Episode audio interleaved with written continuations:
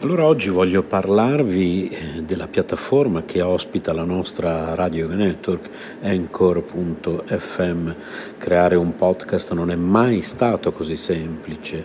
È l'unica app che ti consente di registrare podcast di alta qualità e distribuirli ovunque, compresi Google Podcast ed Apple Podcast tutto da un'unica piattaforma. Non servono attrezzature costose o esperienza nel fare podcast ed è gratuito al 100%. Allora, registri audio in alta qualità sia con il microfono interno del tuo dispositivo o collegando il microfono esterno che preferisci. Registri con amici o ospiti da qualsiasi parte del mondo. Ricevi messaggi vocali dai tuoi ascoltatori e aggiungi le loro domande o il materiale che ti hanno inviato al prossimo episodio. Aggiungi un'ampia gamma di intermezzi musicali ed effetti sonori al tuo podcast. Importi audio da utilizzare nei tuoi podcast da qualsiasi app del dispositivo. Aggiungi una qualsiasi canzone da Spotify riproducibile esclusivamente su Anchor in questo caso. Modifichi il tuo audio ovunque, lo strumento di creazione di splendidi episodi visivi consente di modificare e riorganizzare l'audio degli episodi del podcast. Accorcia modifica le tue registrazioni con gli strumenti di modifica progettati appositamente per la creazione di podcast. Aggiungi musica di sottofondo intelligente al tuo file audio. Sfoglia una vasta libreria di brani completamente gratuiti di alta qualità che regolano in modo intelligente il proprio volume per adattarsi alla tua voce. Aggiungi flag durante la registrazione per contrassegnare le parti su cui tornare per modificarle o rimuoverle. Condividi ovunque il tuo podcast, distribuisci facilmente il tuo podcast su tutte le principali piattaforme con un solo tocco, condividi ovunque il link di qualsiasi episodio o segmento, chi non ha installato Anchor potrà ascoltarlo con i riproduttori di podcast che preferisce o sulla pagina web del tuo profilo Anchor senza bisogno di un account. Inserisci un qualsiasi episodio sul tuo sito internet oppure inserisci il podcast e verrà riprodotto sempre l'ultimo episodio Tieni traccia di quante persone ascoltano ogni episodio e di quali segmenti vengono riprodotti più di frequente, scopri chi sta ascoltando ogni segmento su Anchor, accedi a più analisi dettagliate sulla dashboard del desktop collegandoti al sito www.anchor.fm e quindi insomma voglio dire, come non usare Anchor, ecco perché noi l'abbiamo scelto al posto della piattaforma che usavamo prima di Spreaker ed ecco perché lo raccomandiamo a tutti, anchor.fm oppure cercate su Google Anchor oppure si scrive A-N-C-H-O-R oppure scriveteci. Per informazioni, possiamo aiutarvi ad aprire il vostro canale, possiamo aiutarvi tecnicamente con consigli, tutto gratuitamente, siamo a disposizione. Radio yoga network chiocciola gmail.com Le ricette del cuore di Cristina.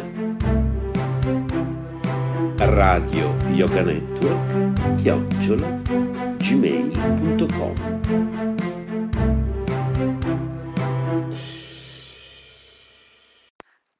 Ed eccomi a voi con l'appuntamento delle ricette del cuore di Cristina.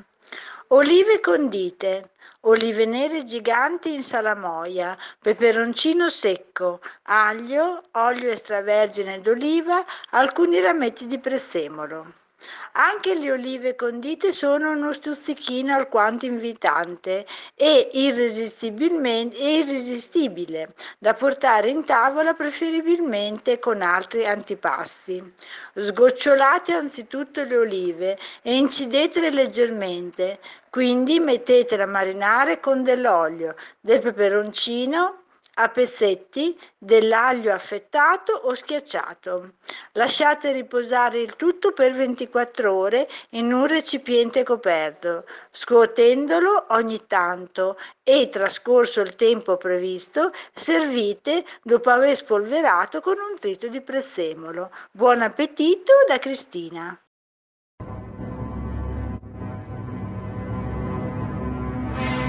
Ladies and gentlemen, the Krishna Prema Show.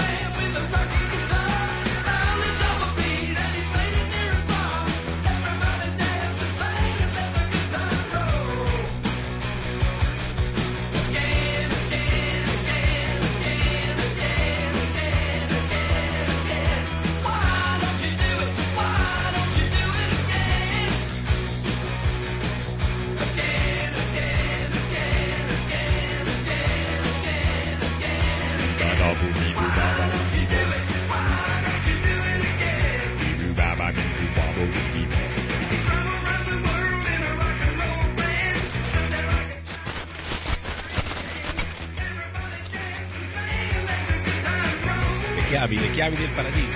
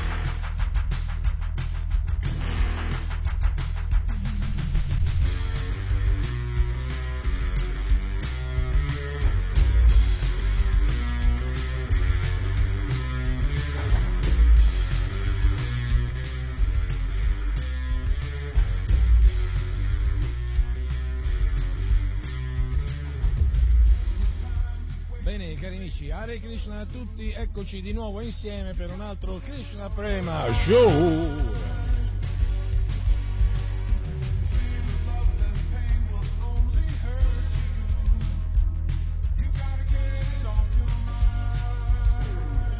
Come di consueto vorrei sapere se tutti voi state bene, immagino di sì, spero di sì, ho proprio voglia di sentirvi e di capire se siete ok, cioè perché eh, di questi tempi non si può mai sapere. Eh? L'energia materiale spinge, spinge, spinge, spinge. attenzione a non farsi portare fuori dalla strada. La strada meravigliosa, la strada unica, la strada perfetta è la strada della coscienza di Krishna.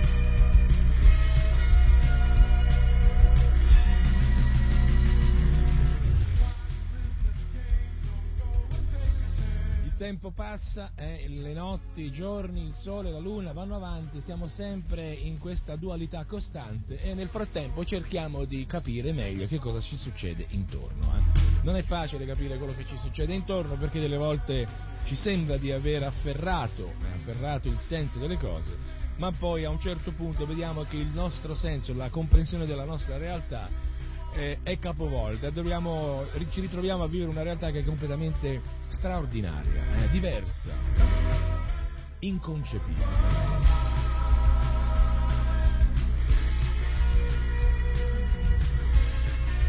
La cosa migliore per capire molte volte nel, nell'arco del tempo, nell'arco de, dei millenni, l'uomo lo ha, lo ha vissuta nel muoversi, nel viaggiare, nel cercare di contattare elementi esterni alla propria realtà, eh, e, e vedere un po' di, tramite lo scambio di informazioni, di capire meglio quello che succede nel mondo eh? e anche dentro se stesso.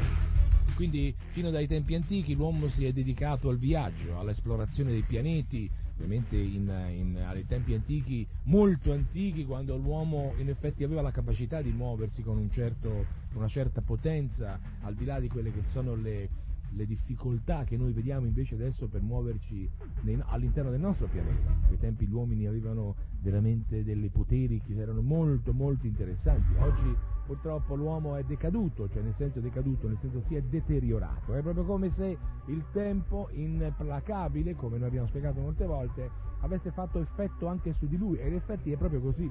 Il corpo dell'uomo che è fatto di materia sente il tempo e quindi cresce e poi invecchia ovviamente. La coscienza dell'uomo, anche se è spirituale, anche se è eterna, anche se è piena di conoscenza, felicità ed eternità, purtroppo essendo coperta dall'elemento materiale nell'andare dei millenni subisce l'interazione del tempo e si degrada anch'essa.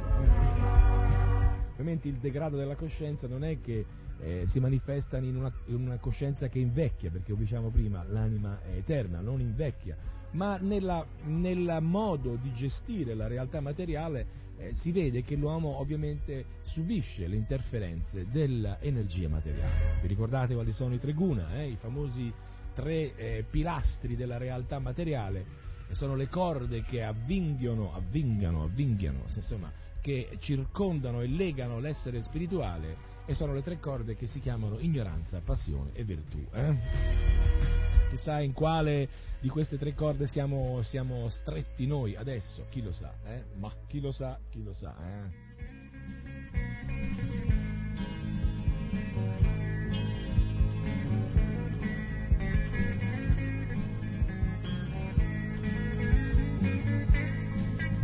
Quindi andando avanti l'uomo ha cominciato a viaggiare, quindi a viaggiare, a esplorare nuove dimensioni, nuove storie, a vivere nuove relazioni. Le relazioni, l'abbiamo detto molte altre volte, sono importanti per quella che è eh, lo scopo, per capire qual è lo scopo della vita. Da soli non riusciremo mai a capire perché siamo al mondo, che cosa c'è al di là di quello che noi non vediamo, eh? chi è alla base di tutto questo e come mai, come fare per eh, per capire, come fare per capire dove siamo venuti, per esempio, da dove, dove stiamo andando, dove andremo. Eh? La vita è lunga, quanto, durano, quanto dura il corpo, oppure c'è qualcosa che è al di là del corpo e che noi continuiamo a vivere, continuiamo a essere presenti, continuiamo a avere sensazioni precise, tangibili, concrete, come quelle che abbiamo adesso che abbiamo il corpo materiale.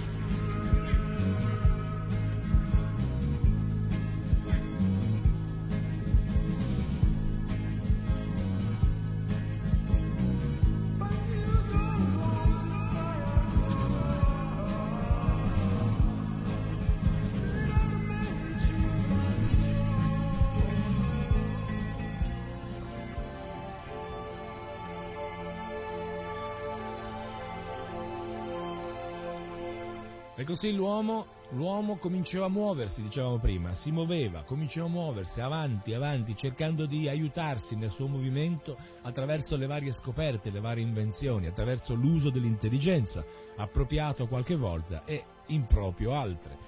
Ha scoperto degli strumenti che, essere, che potevano essere usati sia per il proprio beneficio che per eh, così, il creare problemi alla, così, all'indipendenza degli altri. Eh. Quindi l'uomo, l'uomo ha conosciuto attraverso sue, le sue esperienze, i suoi, i suoi, viaggi, i suoi incontri, ha conosciuto l'arte, l'arte di, di creare, l'arte di distruggere anche purtroppo, l'arte di riuscire a penetrare la coscienza degli altri, l'arte di riuscire a imporre la propria coscienza, la propria personalità ad altri meno forti e così via. L'uomo si è arricchito e si è anche impoverito, direi, nello stesso tempo. Eh? L'uomo si è arricchito dal punto di vista materiale, forse sotto certi aspetti, in alcune circostanze, ma ovviamente la mente è, è stata intossicata da questa potenza materiale e quindi la coscienza si è trovata a vivere ristretta in una realtà molto limitata, che è quella appunto della visione materiale dell'essere e quindi, e quindi l'uomo ha vissuto vivendo una vita sempre più basata sul fatto di vivere meglio possibile perché altrimenti al momento della morte tutto sarà finito, tutto sarà terminato e non ci sarà più possibilità di stare bene. Eh? Questa è una una concezione molto mh, mm, comune nella realtà dell'uomo contemporaneo famoso detto che dice vivi e lascia vivere o si vive una volta sola, mi ricordo anche mio nonno diceva ogni tanto queste frasi, mi lasciavano sempre un po' perplesso, anche se al, al, all'inizio o nel contesto della, del discorso poteva essere interessante, ma in realtà c'era sempre qualcosa che non riuscivo ad afferrare nel senso di questa affermazione. Quindi, cari amici, come l'uomo si muoveva fino dall'inizio in cui è arrivato, è iniziato il Kali Yuga, è iniziata questa, questa eh, terribile era che ci ha portato sempre di più ad andare verso così, una concezione, una concezione più corporale di noi stessi, l'uomo, l'uomo ha cercato di comprendere la realtà, eh, la realtà. Cioè, se, dovremmo, se dovessimo analizzare come l'uomo ha cercato di comprendere la realtà, Forse ci accorgeremo adesso, sulla base di quello che è successo nel passato, di quanti sono stati gli errori, gli errori grossolani che l'uomo ha fatto. Ed è per questo che ovviamente l'uomo non è riuscito a, realizzare granché della sua esperienza. Proprio perché, eh, perché? perché il, il senso della ricerca è interessante, deve essere, è nell'uomo, ma la ricerca fondata sulla verità, non la ricerca lasciata, che lascia spazio all'immaginazione, alla, alla, dire, all'interpretazione limitata e limitante dei nostri sensi, che sono appunto degli apparecchi molto limitati. Questo tipo di ricerca non può portare altro che alla confusione, cioè alla scoperta di altri aspetti di realtà che sono però anch'essi duali, limitati e che quindi non fanno altro che accrescere i nostri dubbi, la nostra ansietà. Eh? Infatti le ricerche, le scoperte che possono sembrare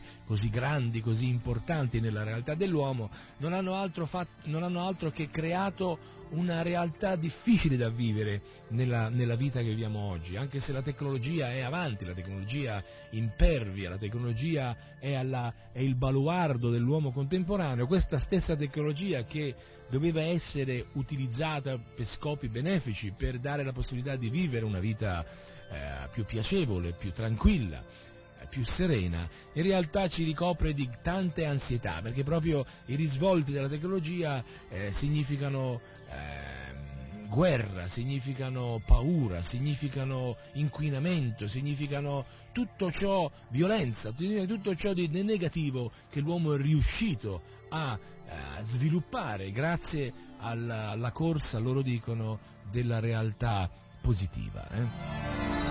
Quindi sembra che non sia possibile, andando avanti in questo passo, disgiungere due, i due aspetti, il positivo e il negativo.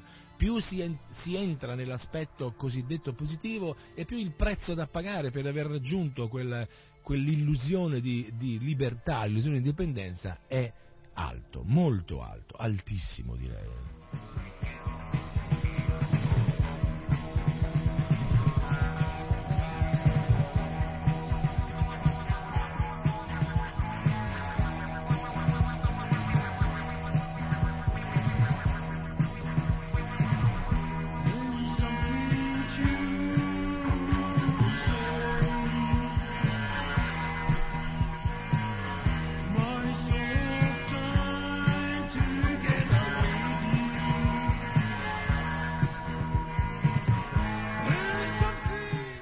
Domanda è dove andremo a finire, dove andrà l'uomo, dove sarà diretta questa voglia, dove ci porterà questo desiderio di scoperta, questo desiderio di capire.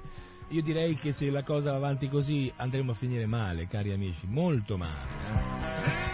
Eh? E del resto al, abbiamo già degli esempi tangibili della, così, della, della non eh, perfezione di questa ricerca, dell'illusione che è in, così, all'interno di questa ricerca, di come in realtà l'uomo in questo momento cerca sì di capire, ma proprio perché utilizza dei mezzi che sono, che sono limitati, non riesce a capire e questo non riuscire a capire lo rende ancora più ansioso, ancora più frustrato. Ed ecco che a questo punto l'uomo eh, si ribella, si ribella alla natura, si ribella a se stesso, quindi eh, ci, gli scontri sono inevitabili, gli scontri con la natura e gli scontri con gli altri uomini. E quindi la guerra, quindi la violenza, quindi la fame, la miseria, la sofferenza. Ecco, ecco una, così, una piccola, un piccolo quadro di quello che è la realtà umana di adesso, una realtà difficile, una realtà che alle soglie dell'anno 2000 vede la Terra, questo piccolo pianeta sovrappopolato, se si dice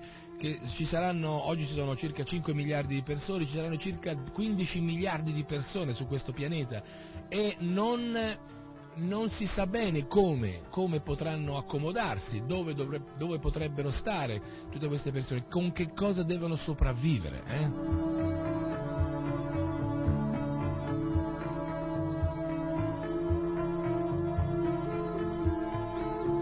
qualcuno di voi ha qualche idea può senz'altro telefonare alla radio e darcela in, in diretta, perché ovviamente è importante sapere che i cittadini del mondo di oggi sono, alcuni almeno sono consapevoli di queste difficoltà e in qualche modo cercano di così, sviluppare delle idee, delle indicazioni, dei consigli per, per eh, trovare una soluzione a questo problema. Ovviamente la sede della nostra radio è una sede limitata, non è certo la sede dei grandi partiti, la sede dei, dei grandi movimenti politici, la sede dei grandi movimenti religiosi, è una, è una sede diversa, è una sede che, che ha una, una, espansione diversa da quella che si ha normalmente nella realtà politica e materiale del nostro paese, del mondo intero.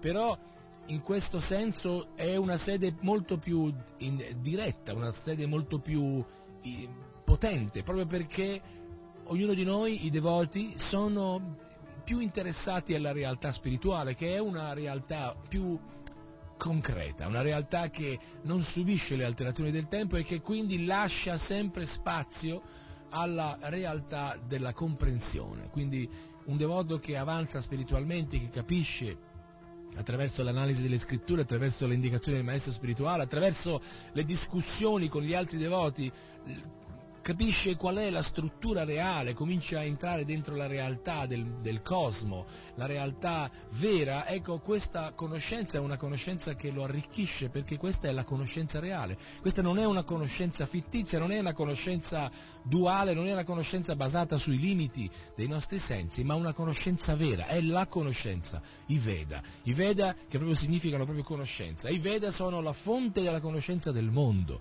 E purtroppo però non tutti sono propensi o hanno capito, diciamo che non, sono, non tutti sono intelligenti al punto di prendere in considerazione la conoscenza, cioè i Veda, come punto di riferimento, ma preferiscono, come dicevo prima, abbandonarsi alle loro speculazioni mentali, andare avanti con le loro con i loro esperimenti empirici, cercando di capire attraverso i loro sensi. E i sensi, come abbiamo detto prima, e l'abbiamo detto milioni di volte, indriani, sono molto limitati. E quindi la comprensione della realtà rimane un mistero. Eh? Quando si parla del mistero dell'universo, molti dicono il mistero del cosmo, il mistero della fede, il mistero, misteri dovunque, ci sono misteri dovunque perché?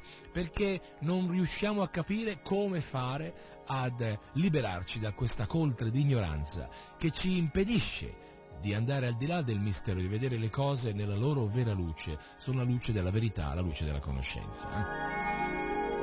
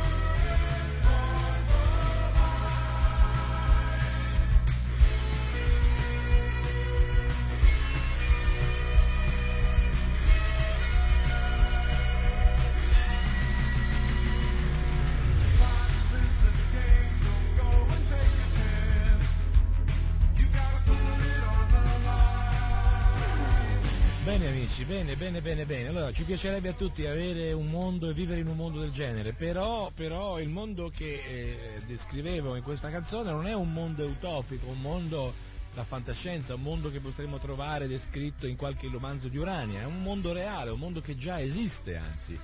Non è un mondo che appunto vive solo nella mentalità meravigliosa dei devoti, no, vive proprio nella realtà, nella realtà vera, nella realtà quella che è reale, quella che non si consuma, quella che non sente il tempo, nella realtà spirituale. Eh? E voi direte, vabbè, ma noi non siamo nella realtà spirituale, adesso, adesso viviamo purtroppo all'interno di un mondo materiale, quindi cosa c'entra il mondo spirituale?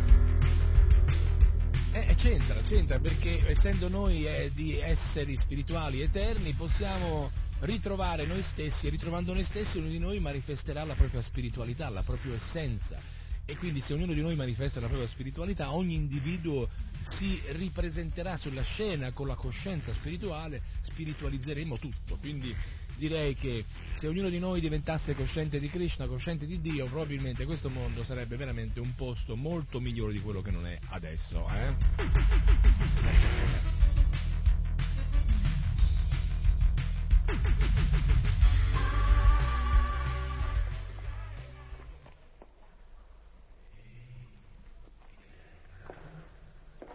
Cilla Prabhupada, Prabhupada, il fondatore acciaria del movimento Hare Krishna, eh, ci eh, ricorda che lo scopo della vita umana è la realizzazione dello sé spirituale, ossia la realizzazione di Dio. Ma, dice Cila Prabhupada, gli scienziati lo ignorano. La società moderna è ora diretta da uomini ciechi e sciocchi. I cosiddetti tecnologi, scienziati e filosofi non conoscono il vero fine dell'esistenza e anche se le masse, e anche le masse sono cieche di conseguenza. In questo modo si determina una situazione in cui dei ciechi sono guidati da altri ciechi. E che cosa ci si può aspettare da una situazione di questo genere? Domanda. Eh, bah. No, il metodo non è questo, dice Scila Prabhupada. Dobbiamo consultare una persona realizzata spiritualmente se vogliamo capire la verità. Eh?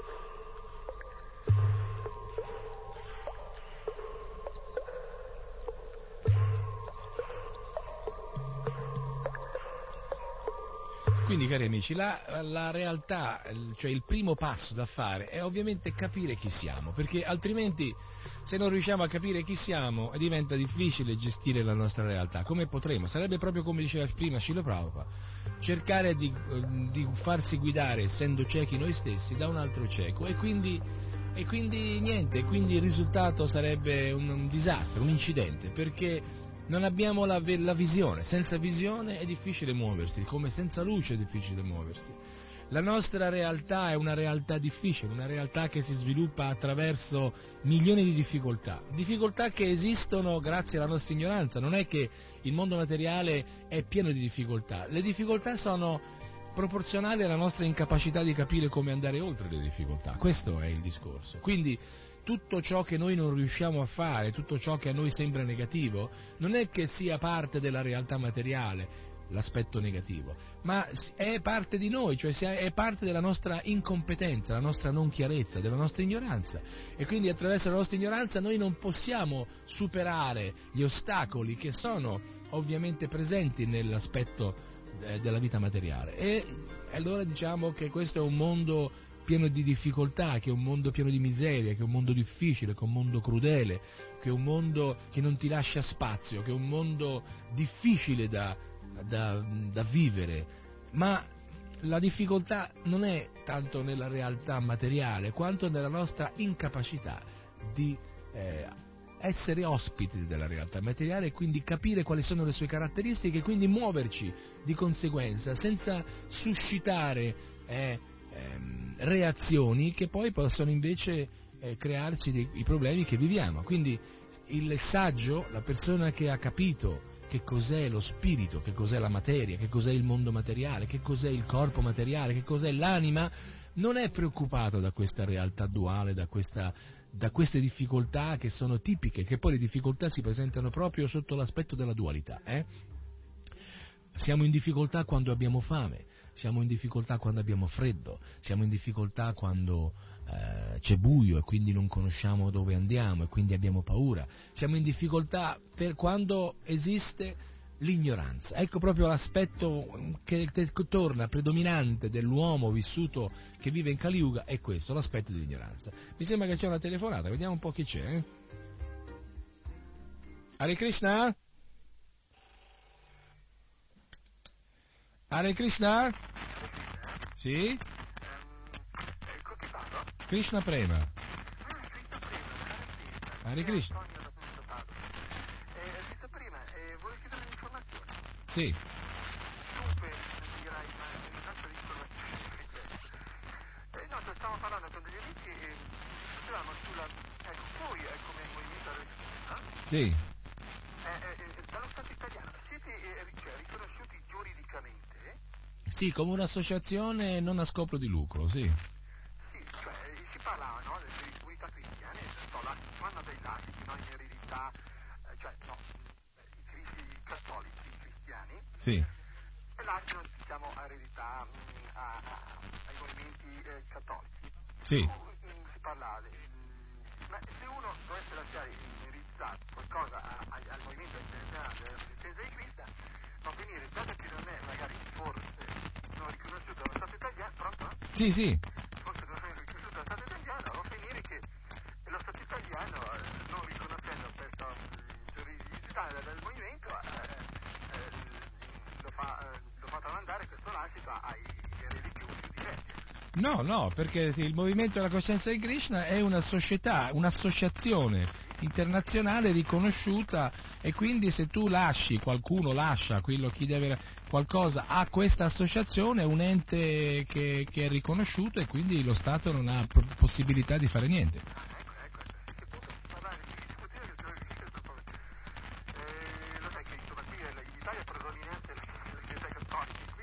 Ecco,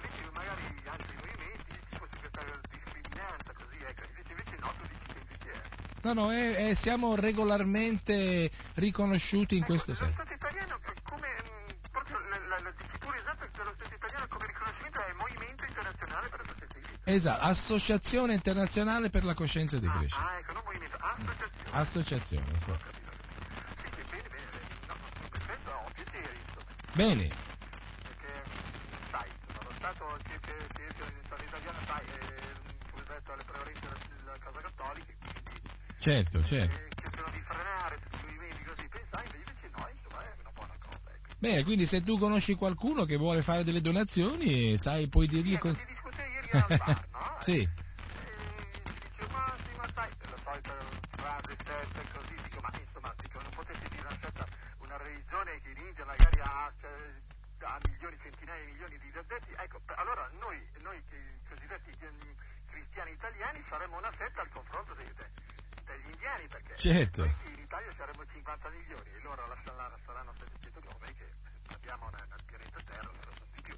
Sai, nel, nel proprio picco ognuno difende le proprie posizioni. Esatto, No, lì- Non, non- non si è ancora capito che insomma il Dio è uno solo. insomma, eh, ecco, la- le religioni dovrebbero portare mm, all'amore verso Dio, insomma. Esatto, Antonio, mi fa piacere sentirtelo dire. Insomma, non- la stessa storia, sai, eh, Stati Uniti, Unione Sovietica, Italia e Francia, il senso il problema del televisore. Esatto, Dio no- non è stato brevettato da nessuno, ecco. esatto. Eh, Cristo prima, eh, no, ma io ho imparato con te, ho avuto piacere. Ti ringrazio, anche tra l'altro volevo dirti che sei entrato proprio in una trasmissione radio dal vivo, quindi adesso ti stanno ascoltando tutti qui nell'area della Toscana. Ah, ma, ma è? Il Krishna Prema Show, sì sì, che parte alle 8.30 e va vers- alle 10.30, quindi vabbè dico, sei entrato proprio in trasmissione. Adesso, bene, Hare Krishna, ci sentiamo allora. Hare Krishna.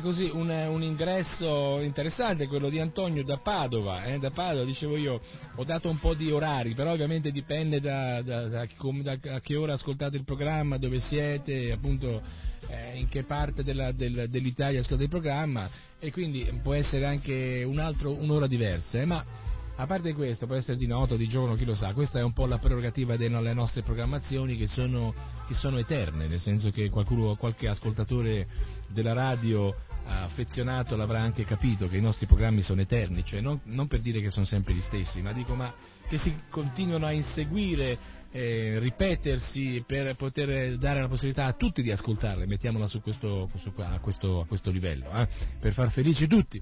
E allora dicevo, comunque interessante questo aspetto così presentato da Antonio che telefonava, anche se la telefonata era molto disturbata, direi da Padova, diceva appunto il movimento della coscienza di Krishna è qualcosa che si può considerare così, riconosciuto dallo Stato, da, dalle autorità, quelle vere, oppure un, così, un movimentucolo di quelli...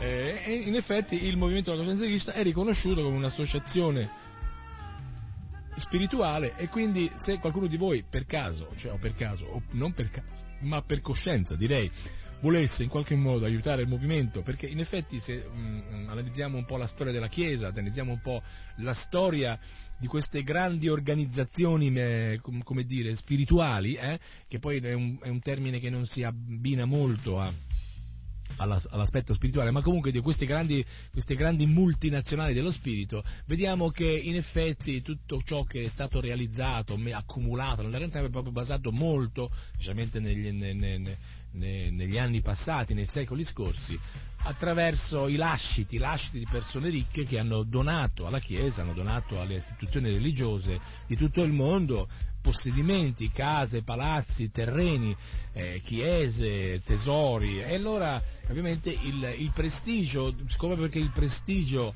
in Caliuga della persona si, si, vede o si considera solo soltanto sull'aspetto materiale, cioè quanto uno più ha e più si pensa che sia eh, religioso oppure che sia potente oppure che sia onesto, eccetera. Ecco, allora si è pensato che in effetti quello è il vero punto di riferimento e non ci sono altri punti di riferimento. Ma invece, ahimè, cari signori, la realtà vedica, la realtà della conoscenza, ci porta a vedere che sì, quello è un punto di riferimento autentico, però è un punto di riferimento che si è perso nel tempo proprio perché è stato, ahimè, eh, modificato sotto tanti aspetti, quindi ha lasciato di quello che era l'insegnamento originale ben poco. Allora per lo spiritualista serio, per lo spiritualista che vede, che vede con proprio occhio e con, con il cuore che sono, quelli che sono i risultati di una realtà spirituale che ormai è così distrutta, inquinata, come è inquinata l'aria, come sono inquinati i fiumi, come sono inquinati i mari, e che quindi invece di sviluppare come dovrebbe e potrebbe una coscienza meravigliosa e fa sì che la gente vivesse in uno stato di equilibrio perfetto, non altro che continua a mandare avanti una società e partorisce una società che in effetti è sempre più violenta, sempre più corrotta, corrotta soprattutto, e che quindi non ha niente a che vedere con il messaggio d'amore del, di Dio, della persona suprema. Quindi direi di fare un passo indietro se fossi in voi, se invece siete ancora così... Mh, ehm, alla ricerca, perché, perché, non volete arrendervi, perché sapete e pensate dentro e conoscete, sentite, eh, questa era la parola che non mi veniva, dentro il cuore che esiste, che deve esistere la possibilità di vivere in maniera bilanciata, equilibrata, in amore, d'accordo con tutti, e allora dovreste fare un passo indietro, tornare agli insegnamenti originali del Signore. Gli insegnamenti del Signore che sono scritti nei Veda. Ecco, allora i Veda vi danno un quadro totale che va al di là della relatività di tutte le religioni, perché Prabhupada diceva che appunto le religioni sono sì aspetti di conoscenza, ma non sono la conoscenza completa. Il Sanatana Dharma, questa è la conoscenza completa, cioè la scienza eterna della realizzazione. Questa è la, questa è questa è la, la, scienza perfetta per poter capire Dio, per capire chi è Dio, per poter amare Dio, per poter servire Dio attraverso il, il metodo del Bhakti Yoga e così capire la nostra posizione originale di Dasa Anudasa, cioè servitori del servitore. Eh? noi non siamo controllori, siamo servitori e quindi come servitori dobbiamo sempre essere attenti nel cercare di soddisfare i sensi meravigliosi della persona meravigliosa, la persona suprema, che è Krishna, che è Dio.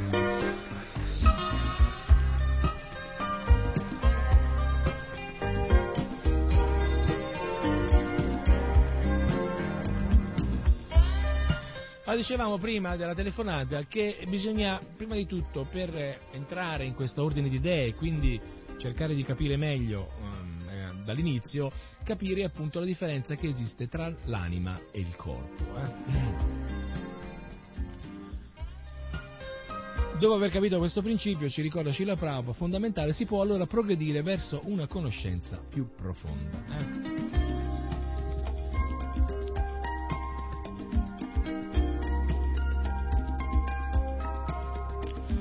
È, è, per tutti coloro che hanno letto la Bhagavad Gita, questo libro meraviglioso che consiglio a tutti di prendere in considerazione, di leggere, perché è veramente il punto di riferimento, l'ABC dello spiritualista, Possiamo, um, possiamo, capire attraverso la lettura della Bhagavad che siamo di natura spirituale e che abbiamo e che abitiamo nel corpo. Cioè, um, Cila Prabhupada ha spiegato questo concetto molte volte. È come appunto uno, una persona che la mattina si veste, alzandosi da, dal letto, si veste. Ecco, diciamo che la persona è la vera persona, il vestito è l'involucro esterno che si può cambiare in accordo alle circostanze, in accordo anche alle condizioni del vestito. Ed effetti, in effetti è proprio quello che succede con il corpo, cioè il corpo si cambia in accordo a come il corpo eh, è ridotto, diciamo così in poche parole, cioè come il, il corpo quando è utilizzabile l'anima si trattiene all'interno di questo corpo più a lungo possibile. Quando il corpo non è più utilizzabile, l'anima esce da questo corpo e si veste di un altro corpo. Eh? È molto semplice come concetto, direi che forse per alcuni che sono alla ricerca della difficoltà, forse anche troppo semplice, troppo semplicistico, ma in realtà questa è la verità. La verità che è descritta in tutte le scritture più antiche del mondo e se volessimo essere pignoli potremmo andarle a cercare questa verità anche nelle scritture cristiane, di quando il cristianesimo fu fondato, i cattolici romani conoscono perfettamente la realtà della reincarnazione. Eh?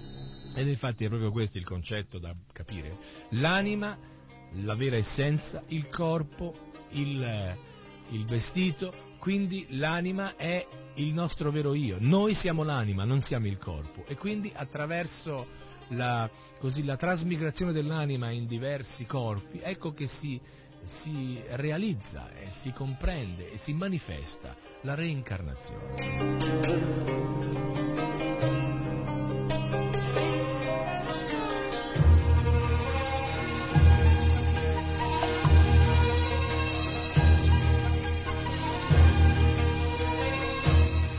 Quante volte abbiamo parlato di reincarnazione, quante volte abbiamo consigliato di guardarsi meglio dentro per, coprire, per capire meglio chi siamo invece di lasciarci andare a, a quelli che sono gli stimoli esterni.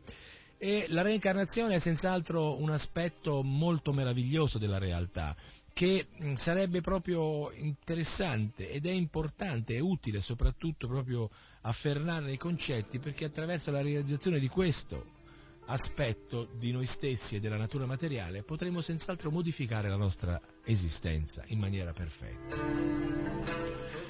Perché? Perché noi adesso viviamo in funzione del corpo, facciamo tutto in funzione del corpo, non sappiamo nemmeno chi siamo, ma continuiamo a pensare di essere il corpo e quindi lo adoriamo il corpo, lo, lo, lo, lo puliamo e questo va bene direi, lo accudiamo e questo va bene, però anche troppo, lo nutriamo anche troppo, lo adoriamo troppo, insomma lo portiamo al livello massimo di eh, rispetto quando il corpo non è altro che un vestito ed è proprio questa, questa, concentrazione costante verso il corpo che ci impedisce di concentrarci invece su quella che è l'anima, l'anima, l'anima cioè l'essenza di noi stessi, la forza vitale, eh? Chaitanya, eh? Chaitanya significa proprio la forza vitale. Allora, direi che quella favola, quella fa, quell'aneddoto che non è una favola, che di, parlava di questa signora, questa vecchia signora che aveva un bel canarino dentro una gabbia tutta d'oro, è proprio per rendere l'idea di come noi viviamo la nostra realtà.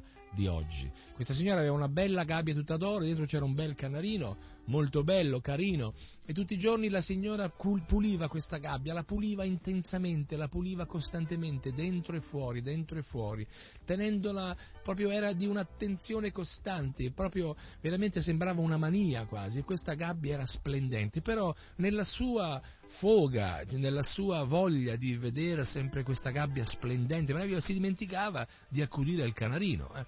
E quindi e la, i giorni passavano, i giorni passavano finché una mattina la signora si accorse, si, si sentì un odore strano, un odore eh, nausabondo ed era l'odore della carne putrefatta del povero canarino che era morto di stenti, che era morto di fame.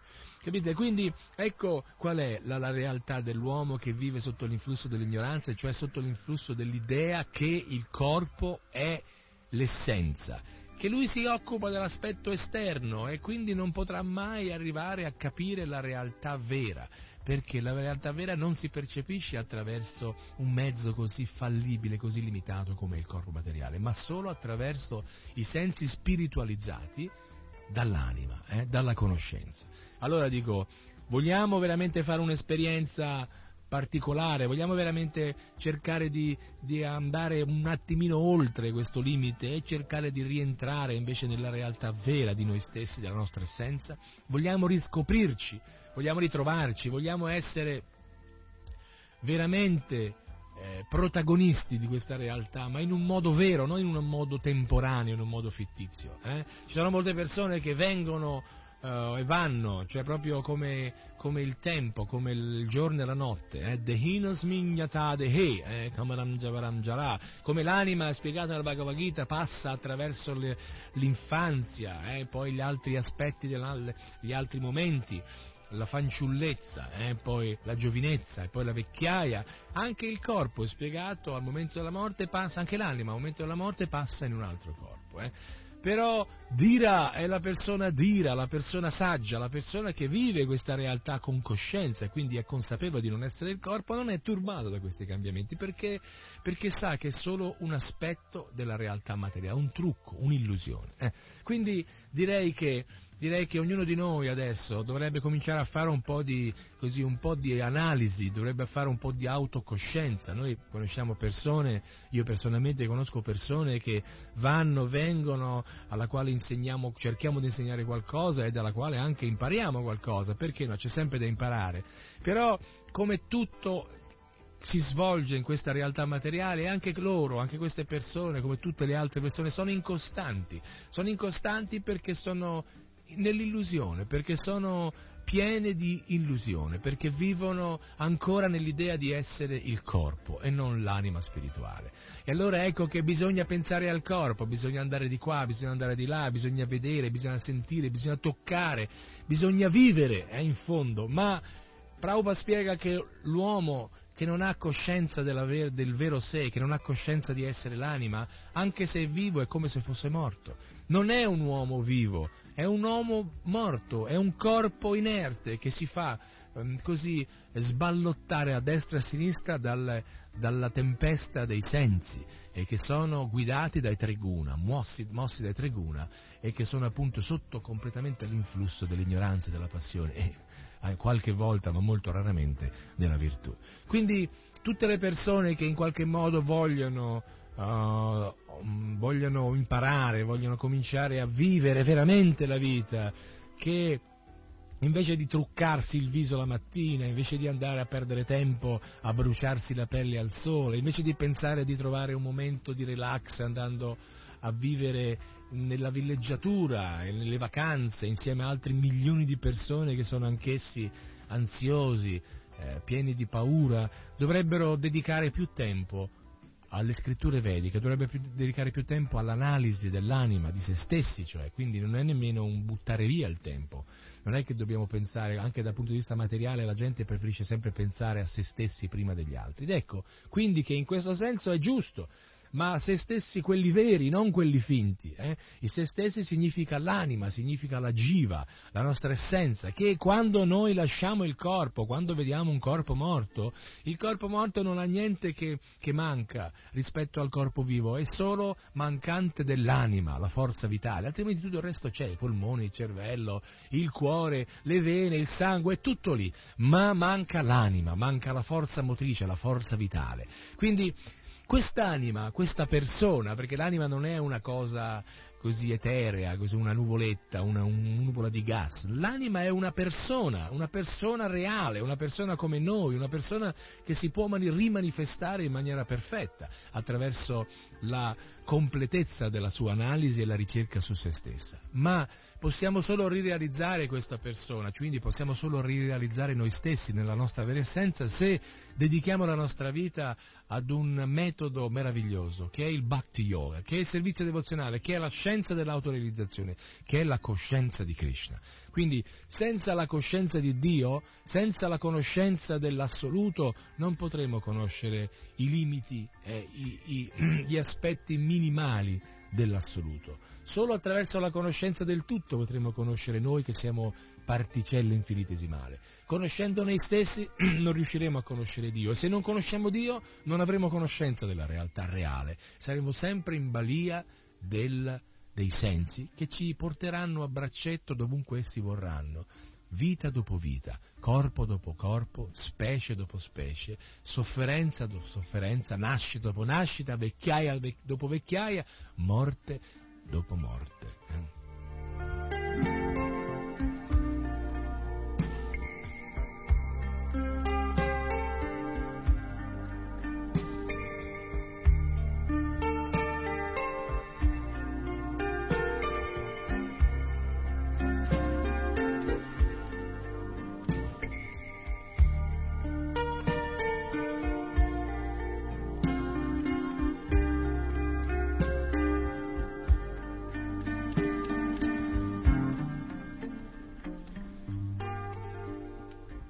Ascoltiamoci una bella canzone Vaishnava.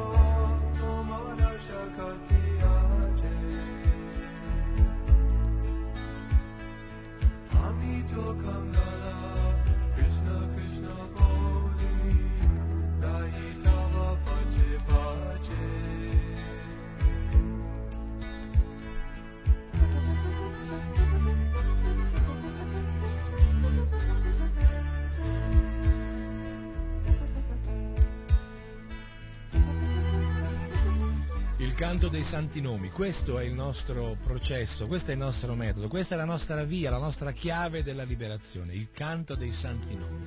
Nama Sankirtan, eh? questo, non ci sono altri mezzi, quindi cantiamolo questo Hare Krishna Mahamantra e salviamoci da questo inferno dell'energia materiale. Eh? O no? Sì o no? Radio Speranza. Krishna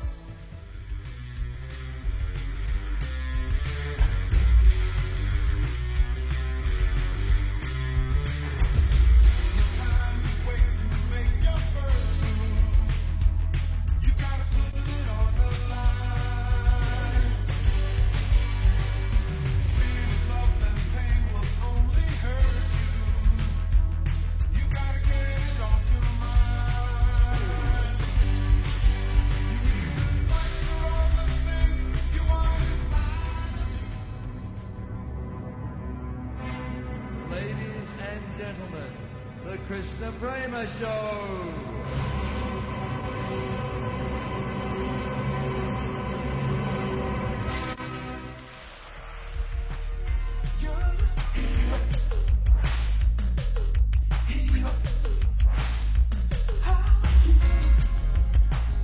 Bene amici, siamo sempre qui insieme, questo è il Krishna Prema Show, eh, Krishna Prema vi parla ai microfoni di Radio Krishna Centrale. Mi raccomando, se volete comunicare con me, potete scrivere al mio indirizzo qui di Villa Vrindavana, San Casciano Val di Pesa 100, eh, dunque, mh, sapete tutti, ma lo dico per intero, lo dico per intero, vado, va bene. Allora, Via Scopeti, cioè Via Scopeti, sì, Via Scopeti 108, San Casciano Val di Pesa, Firenze, eh, Firenze, RKC naturalmente, quindi se qualcuno di voi vuole comunicare qualche qualcosa, qualche, ho ricevuto diverse lettere con indicazioni a proposito per esempio degli UFO, vi ricordate quella serie di programmi che ovviamente non è ancora finita ma che andremo ancora avanti a fare non appena avrò raccolto del materiale interessante, ce n'è molto e molte persone mi hanno da tutta Italia mi hanno spedito del materiale molto interessante che adesso sto analizzando per poi poter presentare a tutti voi.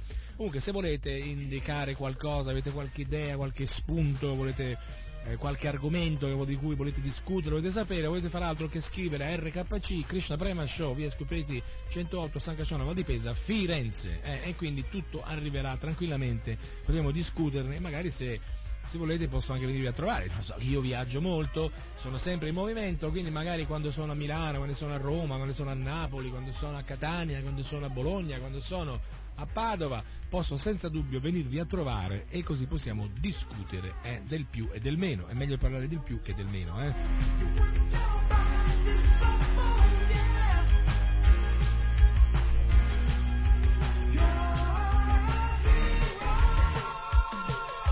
Sì, come dice la canzone, bisogna essere degli eroi, bisogna essere degli eroi per poter continuare ad andare avanti in questo stato, bisogna essere proprio degli eroi sciocchi, però degli stupidi, a dover andare avanti in questo modo senza capire che ah, non si va avanti, ma stiamo andando completamente indietro, verso il basso. Eh? Indietro verso il basso, pensate. Che immagine. Quindi, cari eroi, voi che siete lontani, voi che siete vicini, voi che siete in qualche modo così coinvolti sempre, costantemente nella realtà materiale, per favore, per favore, fermatevi un attimo a riflettervi, toglietevi la testa, cioè toglietevi quel tipo di testa, quel tipo di coscienza, sfilatevela dal, dal- proprio come si sfila una, una- una- una camicetta, una, sì, maglietta, toglietevela un attimo e fermate. Vedete che senza l'influsso, senza la spinta costante di questa coscienza, di quel tipo di coscienza che c'è adesso, la vostra vita potrebbe essere molto molto più interessante. eh? Poi vedete che non vorrete più rientrare in quella, in quella coscienza, come non vorrete più rimettervi quel vestito perché ormai avete capito che non, più, non, non dà più risalto alla vostra vera personalità. Il vestito vero è quello della conoscenza, è quello della coscienza, la coscienza di Krishna.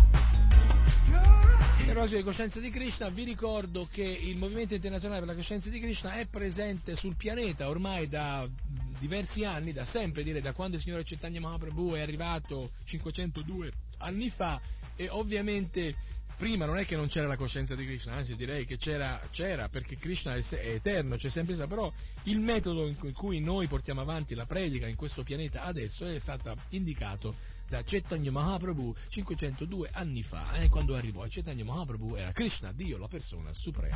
eh. Molti dicevano, ma Krishna, ma chi è, ma come mai questi nomi strani, esotici? Beh, Krishna si può chiamare come vuole, non ha il limite di chiamarsi Paolo, Antonio, Federico, ma c'è... Ci sono milioni di nomi che equivalgono alla qualità di Dio, ovviamente noi non abbiamo qualità e quindi ecco perché abbiamo dei nomi così sciocchi, privi di significato, eh, rispetto ai nomi di Dio. eh.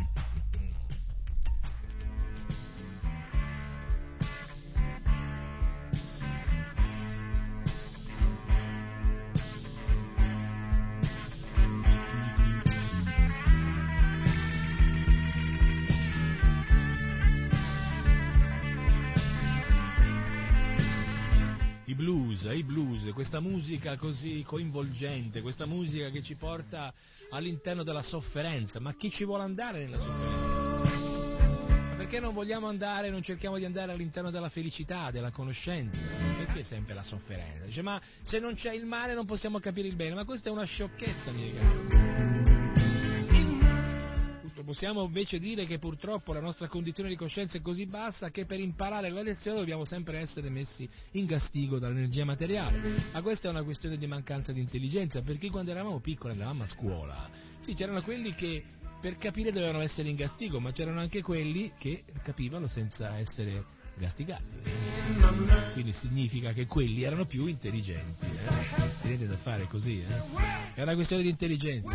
Dice, ma io sono una grande personalità, io ho una fabbrica, io ho una moglie, io ho una fabbrica, io ho io ho famiglia, io ho dipendenti, io ho la laurea, io sono qui, sono là, ma caro signore, se lei non ha coscienza di chi è veramente, è proprio un cervellone, eh? uno sciocco cervellone, presuntuoso anche.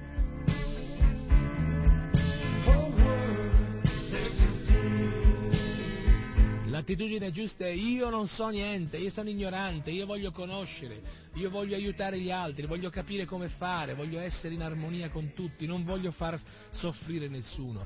Questa è la coscienza giusta.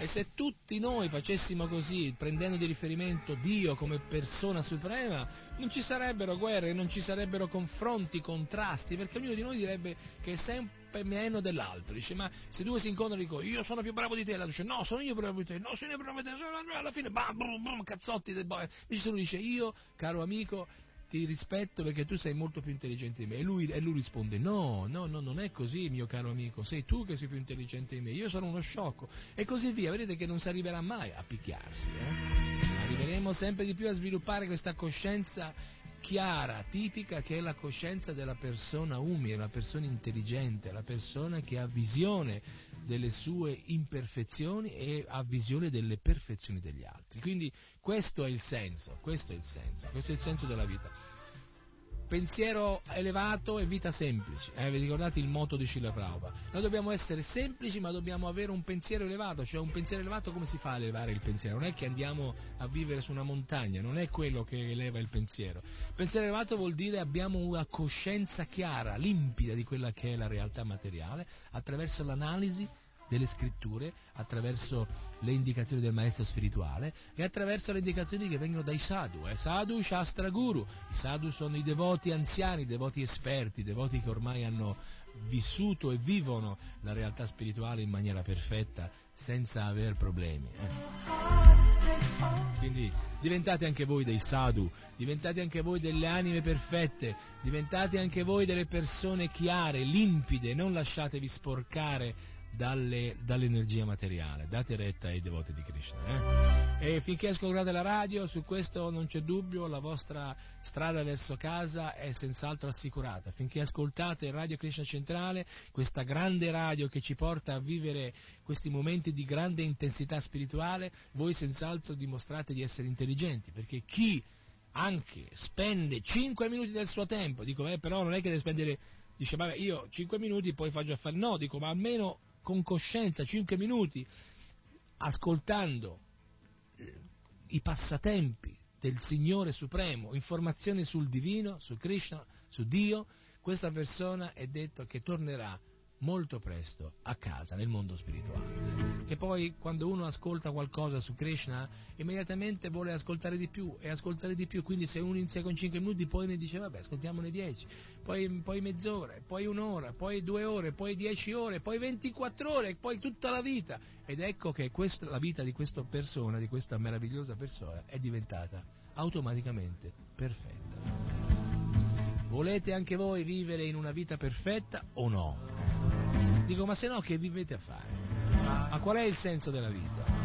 Vivere come? Vivere come una coppia di cani, di gatti, di canarini, eh, che stanno lì in casa, chiusi, cercando di coltivare la loro relazione con i figli o con i vicini di casa in modo che, di non essere presi così di mira, di non, è, di non essere coinvolti nei pettegolezzi, per di, dimostrare agli altri che anche loro hanno la possibilità di essere considerati qualcuno attraverso le loro, le, loro vittorie materiali. Ma che senso ha questo? Ma al momento della morte, cari signori, ci pensate mai? Al momento in cui si lascia questo corpo, ci troviamo lì sul letto, pensate che questi pettegolezzi o, queste, o questi momenti di, di, così, di, gloria fittizia vi possano aiutare a capire chi siete o a superare la paura della morte? Non davvero.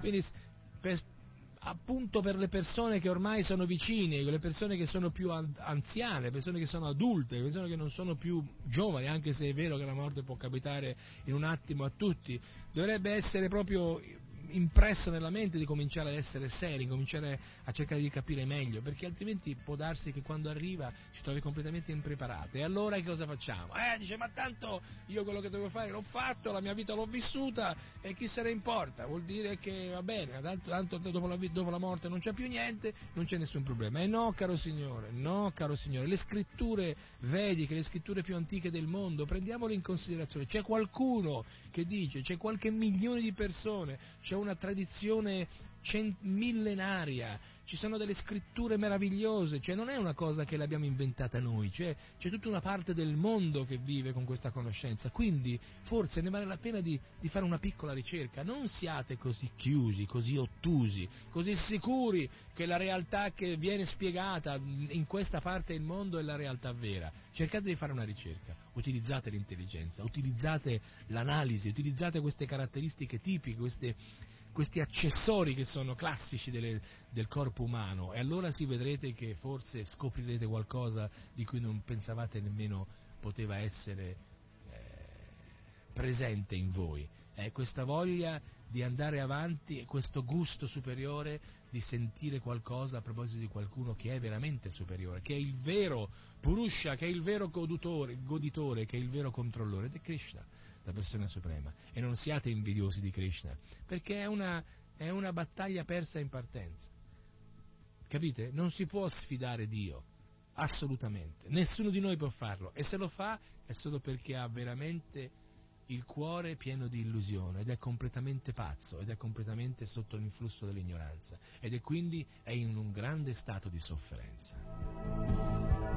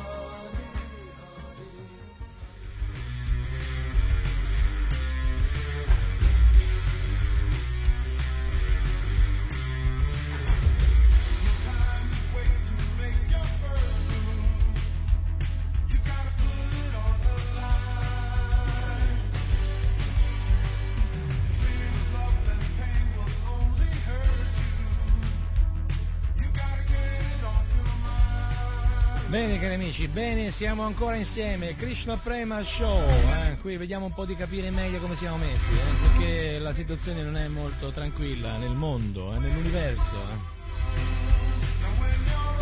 eh. Ringraziamo Giovanni che ha telefonato adesso, salutando. Dai Giovanni, vediamo presto. Siamo stati un po' in giro, adesso torniamo, siamo stati a portare la coscienza di Krishna da altre parti della penisola. eh. Ed è stata veramente un'esperienza interessante. Io ormai sono, ho questa natura di piccione viaggiatore, chissà che nella prossima vita, se non mi sbrigo a capire meglio com'è la situazione, anch'io non debba prendere forma di un bel volatile, eh, così mi sposto. bla bla questa è la mia tendenza naturale di adesso. Ma insomma, vedremo cosa Krishna ha in serbo per noi.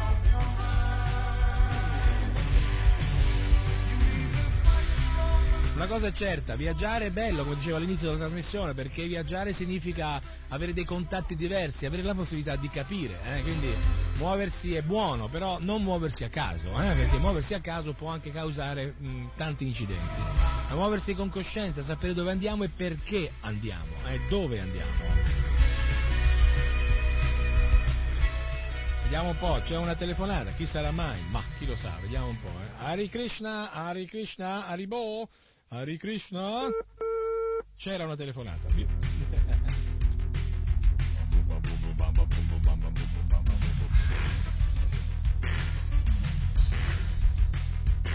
Comunque dicevo, bisogna muoverci, bisogna muoverci soprattutto con la coscienza, bisogna andare avanti con quella, altrimenti, cari amici ascoltatori, rischiamo di rimanere veramente coinvolti in qualcosa di strano. Vediamo se riesco a prendere questo nostro fantasma adesso. Arrivo? Hare Krishna, Hare Krishna, eh, mi senti? Ti sento.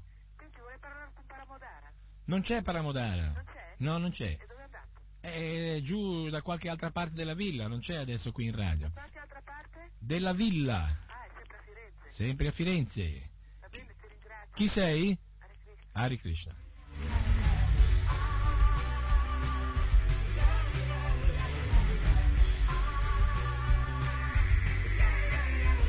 Qualche fantasma, qualche fantasma. Eh, insomma, dico, ci sono anche loro, eh, anche se hanno un corpicino sottile, al limite bisogna dargli un po' di... Eh, si vede che non si è voluta, non si è voluta manifestare, nel senso così materializzare la realtà di se stessa, almeno sotto il punto di vista del nome. eh. Anche se poi in fondo nel nostro caso, come dicevo prima, il nome non significa molto perché non è un nome che rappresenta così una qualifica. Eh. Antonio, Pasquale, lo Zambuto, sono tutti nomi che mm, definiscono poco. Vedete, avete Adoksha Jha, eh, oppure Madame Mohan, eh, questi sono i nomi meravigliosi, Mukunda, eh, Krishna, eh, vedete, è tutto un altro, tutto un altro solo, tutta un'altra situazione direi. eh. Ecco perché una volta mi è stato detto che se al momento della morte tu non riesci a ricordarti di Krishna, almeno ricordati il tuo nome. Eh. Infatti è così, il devoto ha anche questa possibilità in più, questa, questa, questa- nel senso dico, il devoto è devoto, quindi in qualche modo, proprio perché ha deciso di dare la sua vita a Krishna, e Krishna qualche facilitazione gliela dà, insomma, eh, ragazzi, non scherziamo mica. Quindi quando Krishna nella Bhagavad dice che protegge i suoi devoti, anche in questo senso la protezione di Krishna si manifesta. Se uno si chiama con un nome che è spirituale, eccolo qua Paramodara, c'era qualcuno che ti voleva qualche minuto fa, ma eh, boh, eh, mi ha detto che eri, che eri nei boschi, nei boschi. Comunque siamo tornati, siamo tornati qui, adesso sentite sotto, di sottofondo il blues, il famoso lamento. eh. In- blues in italiano significa lamento, proprio uno che si lamenta e fa un blues. eh. Ciao, mi hanno tirato una martellata sui piedi. E questa è la realtà di Kali Yuga, questa è la realtà del mondo materiale, questa è la realtà di chi vive sotto l'influsso di che cosa direte voi? Chi è che mi sa dire di che cosa? 5 secondi a partire da questo momento. 820-161, forza? Sentite qua, sentite qua, che merce, che merce!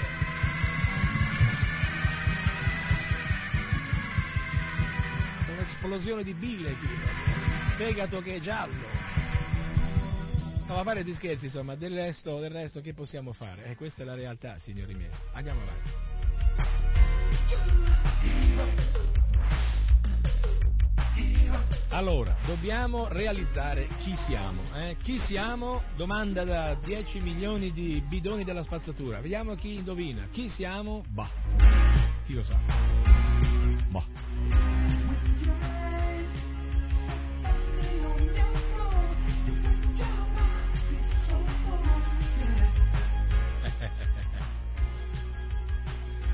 Bisogna capire chi siamo. Uh. Allora, per avere indicazioni su chi siamo, venite all'anagrafe qui a Villa Brindava. eh. C'è un ufficio apposta, si chiama Bhakta Program, eh, Nuovi Devoti, che vi insegnerà, vi, mm, vi imparerà a conoscervi. eh. Imparerà a conoscervi, mi sembra un italiano un po' stra- strampalato. Vi darà indicazioni, ecco ho trovato la frase giusta, sulla vostra vera identità. Quindi invece di andare in comune, eh, venite qui che mm, vi forniamo i dettagli sulla vostra vera essenza. Adesso siamo tutti senza l'essenza. Invece, conoscendo chi siamo, recuperiamo l'essenza reale e troveremo noi stessi. Pensiamo, eh, pensate che... Cioè, ma io se poi scopro che non sono quello che vorrei essere, che succede?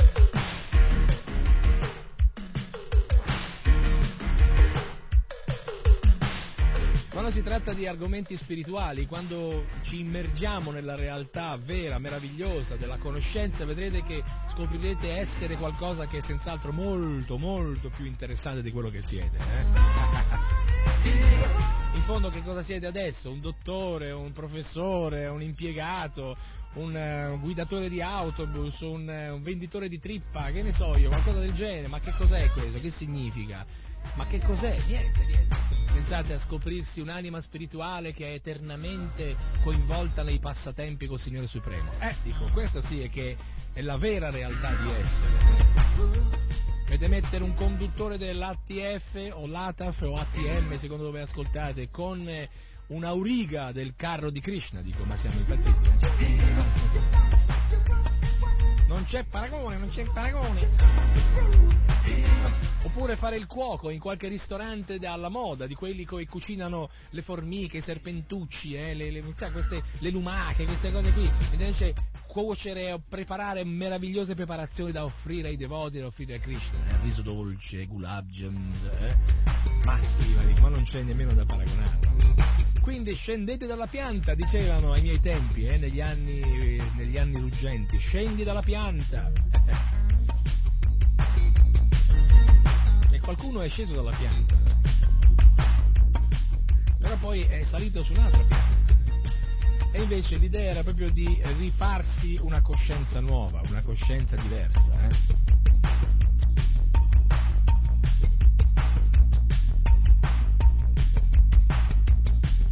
Sentite questo ritmo, sentite com'è incalzante, sentite questo ritmo, eh? Questa è Kali Yuga, eh, che è alle porte, bussa, bum bum bam bum bum bum bam bam, vieni, vieni, bum bum bam bam bum bum bam bam bum bum bum bum, ci penso io, vieni, vieni. Eh, questa è Kali Yuga, eh. Ma noi amici ascoltatori di Radio Chiesa Centrale vogliamo andare oltre, eh? Ecco, andiamo oltre, spostiamoci in un momento più né a destra né a sinistra né in alto né in basso, andiamo nella quinta dimensione. Dice, ma dov'è la quinta dimensione? La dimensione della coscienza, è una dimensione che non è limitata dai quattro sensi, ma è qualcosa di più, nei sensi, nei sensi dico i sensi del- della direzione, eh, perché i sensi sono cinque, dico, cioè, ma che dice che sono tre? Ma dico, nel senso che non è limitata all'aspetto, all'aspetto, quell'aspetto che è veramente un aspetto che poi aspetta, aspetta, non arriva mai. dico. Il, il senso del conoscere, quindi di essere coscienti, di avere una coscienza sviluppata, è senz'altro, è senz'altro la dimensione più bella, spaziosa, è spaziosa. Adesso non, non speculate su questa parola perché potrebbe essere eh, pericoloso, cioè nel senso che no- spaziosa non significa nel- così, nello spazio fluttante come una, come una piuma che scende quando voi dormite su un materasso, no? che non è permaflex, non so, magari un materaszaccio, insomma, di quelli, oppure un materasso di quelli, anzi adesso i materassi non li fanno più con le piume, adesso ci sono le mollone,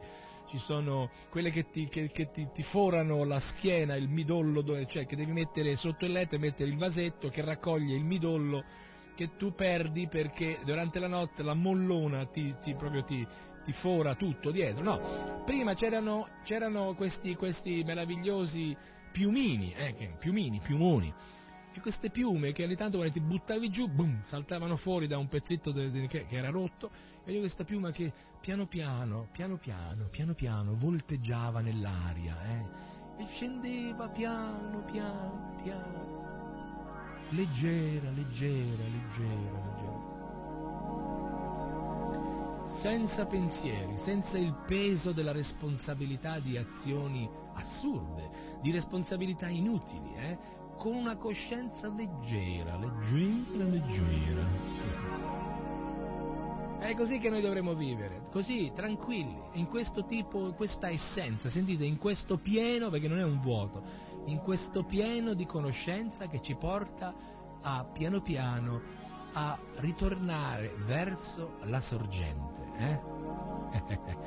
che differenza, eh? Che differenza. Vi ricordate prima com'era? Era così, no? No, no, così. così. Eh, questo, questo. La coscienza, la coscienza di essere delle anime spirituali eterni fluttanti nel cosmo, eh? che a un certo punto si sono anche un po' stancate di fluttuare e vorrebbero finalmente tornare a casa. Casa dolce casa, diceva il poeta, eh? Casa mia, casa mia, per più piccola che tu sia, tu mi sei sempre una badia, qualcosa del genere. Questi sono i proverbi demenziali no? che sono partiti da- proprio dall'ignoranza, anche se forse in fondo il principio di questo senso è il senso di tornare alla casa vera, perché la casa vera è, esiste, ma non è quella fatta con i mattoni rossi, con i mattoni gialli, con le travi di, eh, di legno stagionato, no? la casa vera è una casa che non ha pareti, eh? che non ha porte d'ingresso, eh? che non ha finestre, che non ha tetto perché non piove mai è il mondo spirituale. Vai kunta, eh, vai kunta. Vi ricordate, avete sentito questa parola? Dice, non è un'offesa, eh, attenzione, perché dice, vai kunta, dice, ma come ti permetti? No, è, cioè, che, che- significa vai kunta? Vai kunta è il nome del mondo spirituale, cari amici, e quindi significa senza ansietà. Sentite, anche i nostri amici del blues adesso si sono calmati, sentite, eh? Non c'è più ansietà, eh, adesso, chi lo sa, boh. Che possiamo fare? Del resto possiamo per esempio sentire questa telefonata perché Paramodara che usa il telefono, sarebbe interessante. scoprire, scoprire. Scoprire, scoprire, scoprire veramente dobbiamo scoprire, dobbiamo ricercare, dobbiamo trovare, dobbiamo mettere in moto la nostra capacità di analisi, ve l'ho detto un milione di volte e non mi fermerò mai di dirvelo. L'analisi è importante, ma non l'analisi quella che andiamo con, la, l'analisi dell'urina, l'analisi delle feci, no, l'analisi della nostra realtà, l'analisi quella vera, l'analisi di chi siamo, di cosa stiamo facendo, di qual è il senso della vita, l'analisi di qual è la relazione tra noi e tutti gli altri esseri viventi e soprattutto l'analisi, l'analisi della nostra relazione con Krishna, con Dio, con la persona suprema. Eh?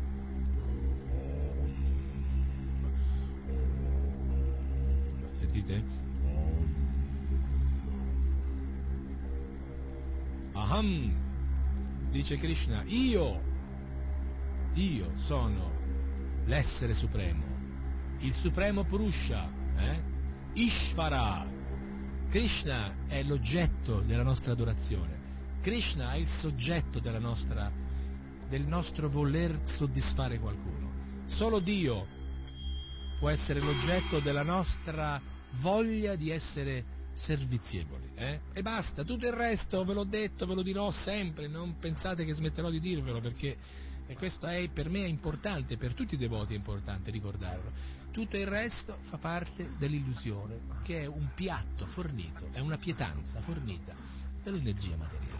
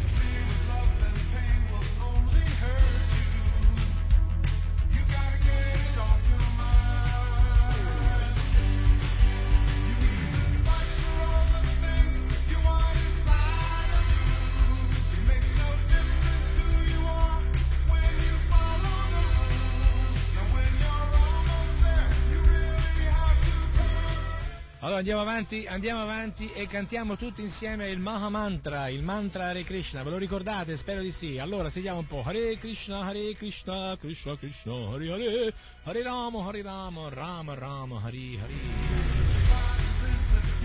Qui Srila Prabhupada ci ricorda che poco importa che uno sia cristiano, musulmano, indù, la conoscenza è conoscenza. Dico, ma scherziamo? Qualunque sia la sua fonte deve cercare di avvantaggiarsi, quindi ognuno di noi deve andare verso la conoscenza, che è la fonte della possibilità eh, di capire.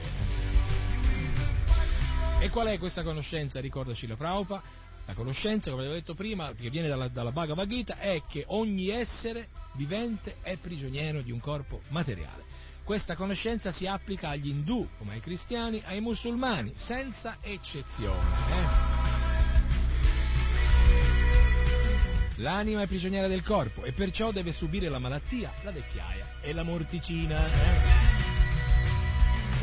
Ma tutti vogliamo vivere eternamente, eh? Chi le- lo so, lo so, tutti vorrebbero essere eterni, che ne so, eh, però desiderando avere una conoscenza perfetta e diventare completamente felici.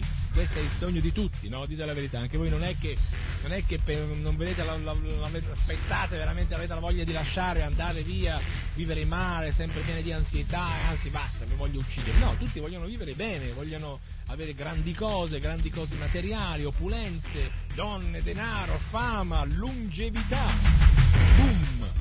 Eh, per raggiungere questo scopo però, ahimè, dobbiamo uscire dal corpo. Dice, vabbè, io dice, che faccio? Esco dal corpo. Ma non è uscire dal corpo, uscire dalla, dalla coscienza di essere il corpo, capite? E questo è quello che dice Shira Brown. Ecco quello che bisogna fare. eh. Bisogna uscire dal corpo, cioè bisogna uscire dal senso di essere il corpo materiale, perché noi siamo esseri spirituali, eterni, eterni.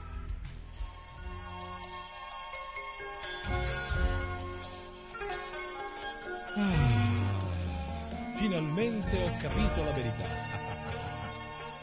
Finalmente ho capito la verità. E perché ho capito la verità? Come ho fatto a capire la verità? Perché sto leggendo dei libri meravigliosi.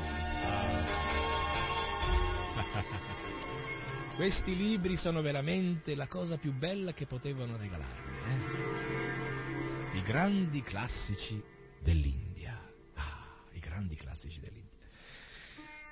Grazie, grazie amici miei che mi avete regalato questi libri perché grazie a questi libri sto ritrovando me stesso. eh. E voi non vorrete ritrovare voi stessi? Voi non vorrete trovare di nuovo la strada della felicità, della tranquillità? Ma sì, fate come me. Leggete i grandi classici dell'India. Eh? Sapete come farla a trovarli? Andate in qualsiasi centro del movimento Hare Krishna che avete vicino, il più vicino, eh? ce l'avete senz'altro qualcuno vicino, uno. Allora, andate vicino e chiedete i grandi classici dell'India. La Bhagavad Gita, meraviglioso. Lo Srimad Bhagavatam, stupendo! Il Chaitanya Charitamrita, divino. eh? E poi tutti gli altri piccoli volumetti che ci insegnano a conoscere la realtà attraverso la lettura anche spicciola, rapida, sugli autobus, in macchina, quando andiamo a fare una scampagnata, questi pocket, come si dice oggi, pocket, eh, pocket, che si possono mettere in tasca, pocket significa tasca, eh? e quindi la scienza dell'autorealizzazione, la vita viene dalla vita.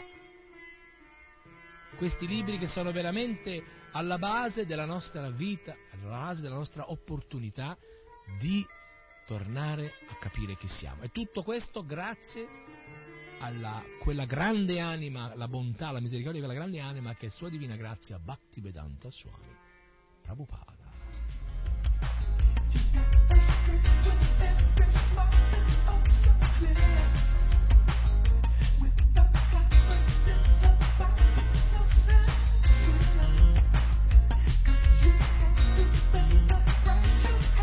Leggervi una poesiola che è scritta qui su uno dei volumi di cui parlavo prima, che si chiama La reincarnazione. È un, eh, un, eh, una poesia scritta da Metamorphoses, eh, cioè, non dico mica, nel primo secolo avanti Krishna, il poeta romano Ovidio, eh, si chiama Metamorfose la poesia, cioè, il poeta è Ovidio, compose dei versi che evocano il destino di un essere sfortunato che a causa delle sue azioni e dei suoi desideri scese di qualche gradino nella scala evolutiva. eh.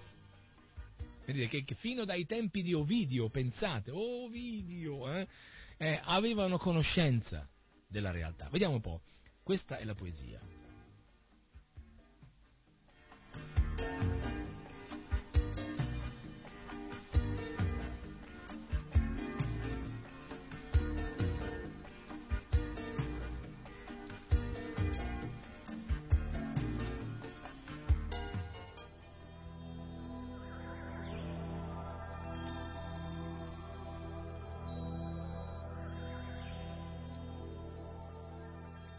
Mi vergogno di dirlo, ma voglio dirlo. Setole crebbero sul mio corpo. Non potevo parlare dalla mia bocca, solo grugniti uscivano invece che parole. Sentivo la mia bocca ingrossare. Invece del naso un grugno e la mia faccia si inclinò per osservare il terreno. Il mio collo si inturgidì di muscoli possenti e la mano che porta alle labbra la coppa lasciò impronta di zampa sul terreno.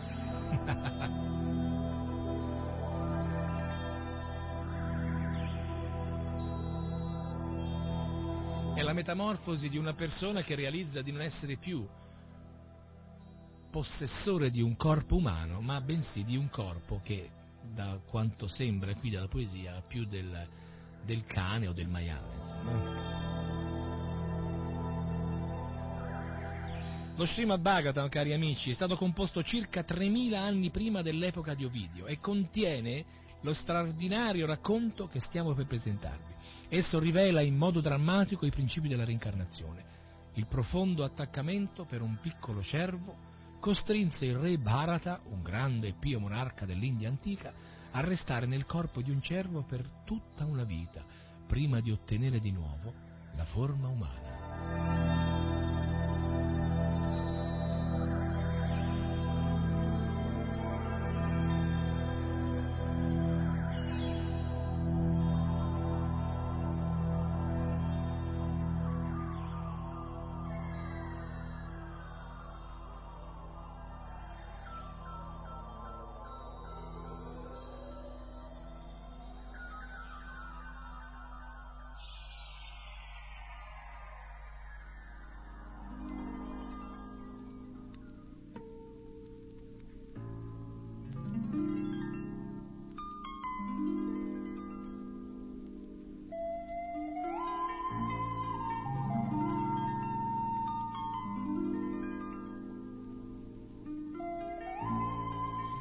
E il tempo stringe, cari amici, il tempo stringe sempre nella sua morsa inesorabile, il tempo veramente non ci dà tempo, eh, siccome non si dà molto per eh, poter raccontarvi questa storia di Maharaj Bharat, perché è una storia molto bella, molto interessante e significativa. Mi riprometto comunque, eh, parola, parola, parola mia, dice, beh, sì, parola di Krishna Prema, che ve la racconterò nel prossimo Krishna Prema Show.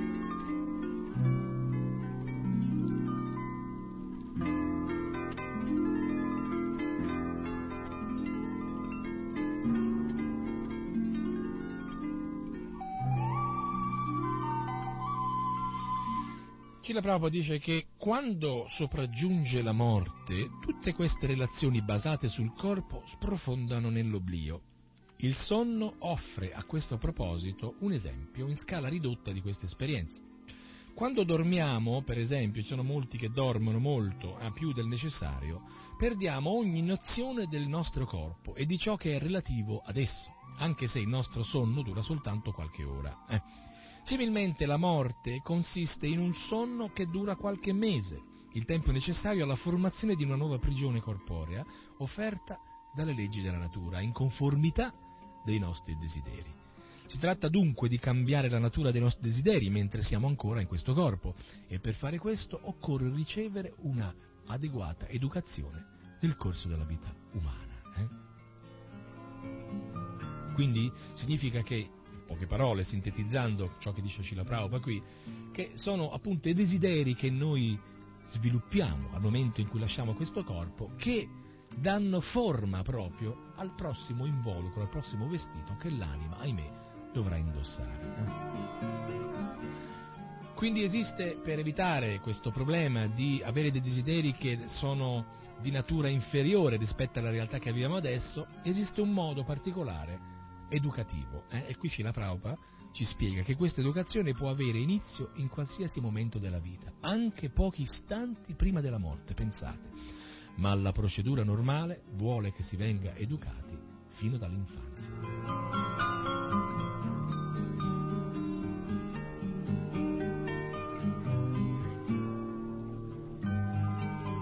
L'essere vivente è in origine un'entità spirituale, ma a causa del suo desiderio di gustare i piaceri di questo mondo materiale, cade dalla sua posizione.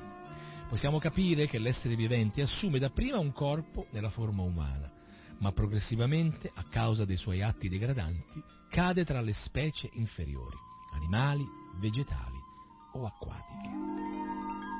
Attraverso il processo graduale dell'evoluzione l'essere vivente ritrova una forma umana e ottiene così una nuova occasione di sfuggire alle trasmigrazioni successive.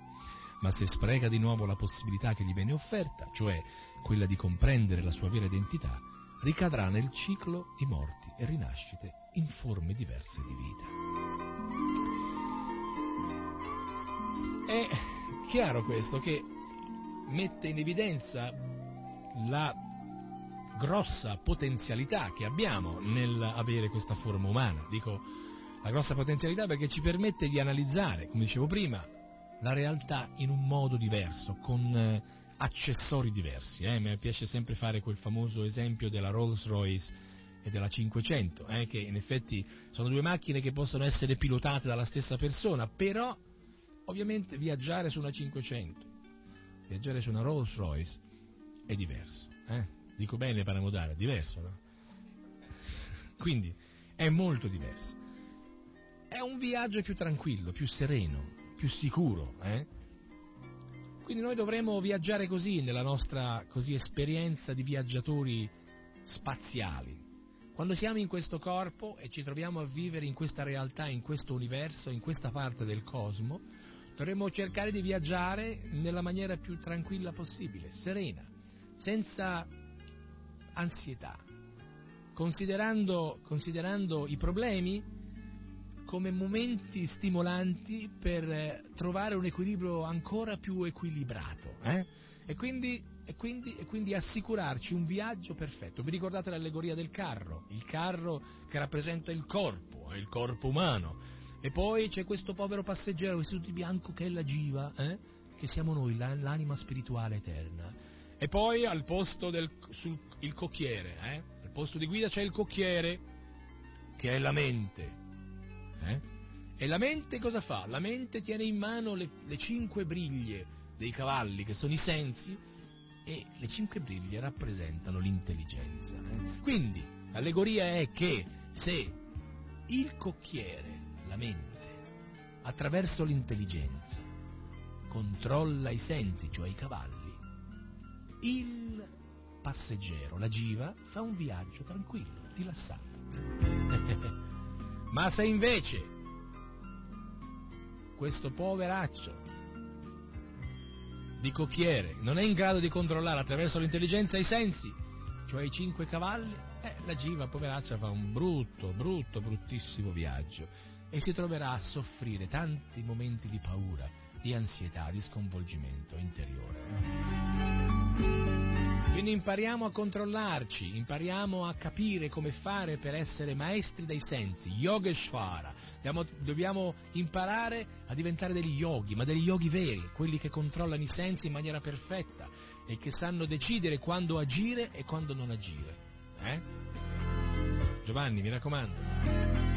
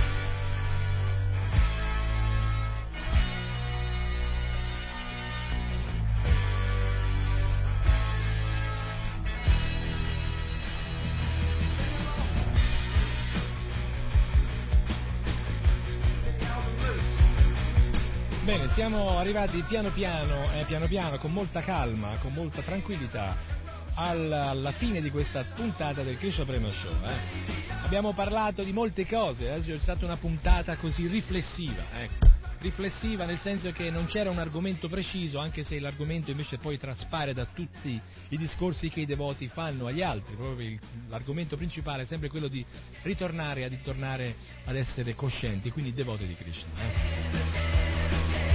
La reincarnazione, questo, questo, questo mistero, come è descritto nelle scritture non vediche, chiaramente, è un mistero chiarissimo, che non è per niente un mistero per la persona che invece frequenta la conoscenza attraverso le scritture vediche, i Veda, i grandi classici dell'India. Quindi abbiamo spiegato che in questi viaggi cosmici che noi facciamo, noi esseri spirituali eterni, ci troviamo a vivere esperienze diverse ed è buono viaggiare, ma ed è buono solo se viaggiamo con coscienza e con conoscenza, altrimenti il viaggio rischierà di farci perdere il ricordo di dove siamo partiti e quindi non riusciremo poi più a tornare a casa.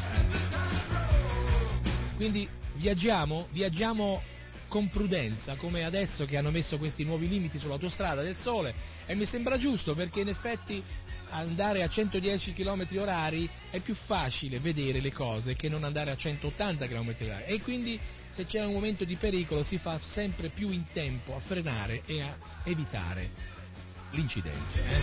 Quindi l'incidente che può capitarci quando noi viviamo sotto l'influsso dell'ignoranza, quello che dicevo prima, è quello di perdere conoscenza, di perdere coscienza di chi siamo e quindi identificarci nelle parti che siamo costretti a, a giocare eh, durante la no- la nostra esperienza umana o non umana.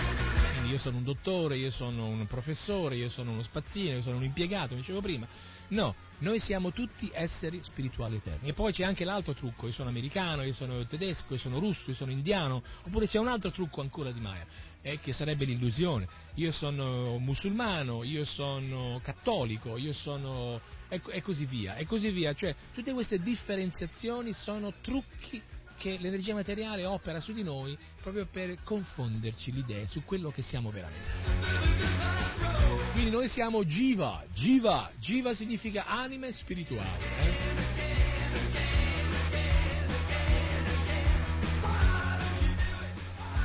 Jiva, eh? l'anima spirituale eterna parte e particella di Dio, Krishna la persona suprema. Ed è questo che dobbiamo mantenere sempre ben nella nostra mentuccia, eh? cioè nella nostra mente, perché se noi ci ricordiamo sempre questo, a prescindere da quello che succede, dove siamo e quello che facciamo, non rischiamo di perderci e così saremo in grado di poter tornare a casa al più presto. eh.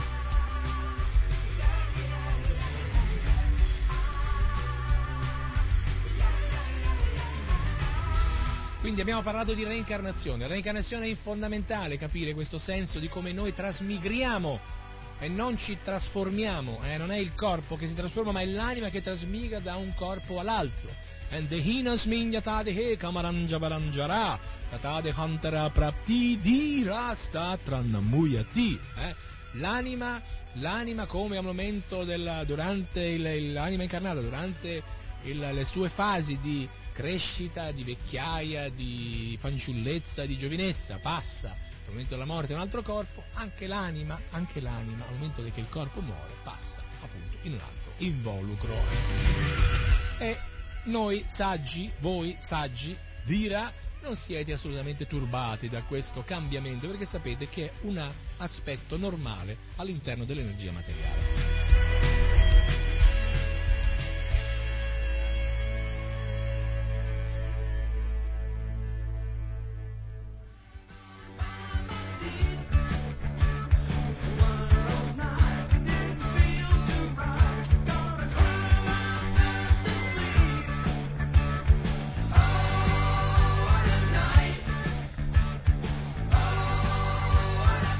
Parlato, abbiamo parlato, vi abbiamo fatto ascoltare il Mahamantra, il mantra di Krishna, il mantra, la vibrazione sonora che in effetti ha la capacità reale, potente di liberarci da questa illusione, perché purifica il cuore. eh? E attraverso il mantra Hare Krishna possiamo controllare i sensi, Indriani, come descritto sulla Bhagavad Gita.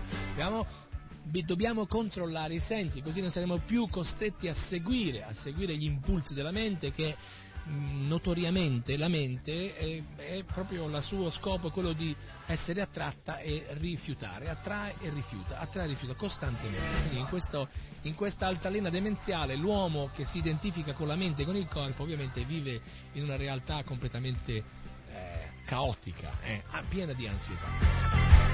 Abbiamo parlato anche in qualche modo, in maniera mm, così abbastanza rapida, della caratteristica del mondo spirituale, Vaikunta, cioè un mondo dove non esiste ansietà, un mondo in cui la realtà è reale, in cui tutto è chiaro, la luce è perenne, non esiste tempo, nel senso che noi non invecchiamo, siamo eterni, pieni di conoscenza e quindi sappiamo tutto su tutto e abbiamo soprattutto la perfetta percezione di chi è Krishna, Dio, la persona suprema, e qual è la nostra relazione con Lui. Quindi un mondo che si distacca completamente dalla realtà invece duale di questo mondo, è un mondo eh, dovremo tutti a cui dovremmo tutti pensare sempre e sperare di poter andarci al più presto, senza invece difendere la miseria di questo mondo materiale come molti uomini, donne, come molti umani fanno. Pensano che questo sia un mondo meraviglioso, questo è un mondo terribile, un mondo pieno di sofferenza, violenza, basta guardarsi intorno, cioè, e non fatevi incantare da un momento di pseudo felicità, perché quella non è la felicità vera, quello è solo un momento di abbassamento di sofferenza. La felicità è- non è di questo mondo, la felicità è solo nel mondo spirituale. Ananda, eh?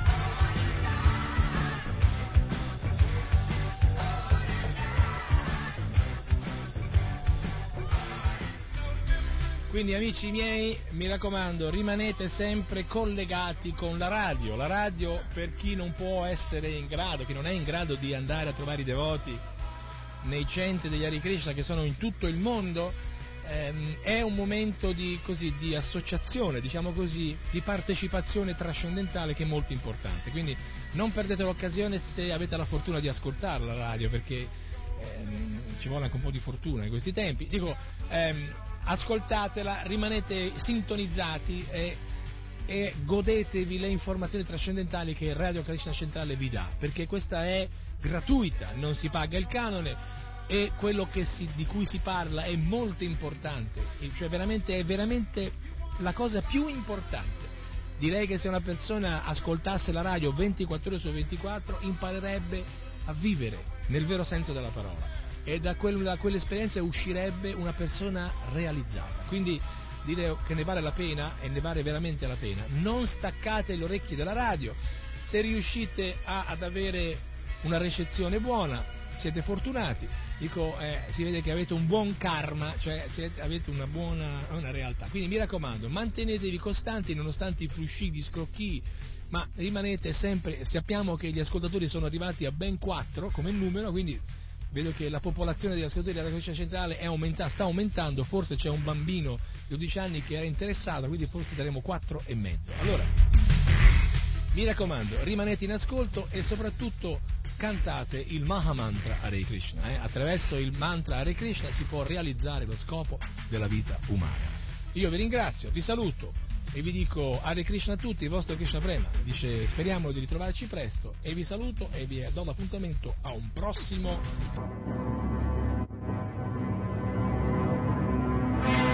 Ladies and gentlemen, the Krishna Prema Show.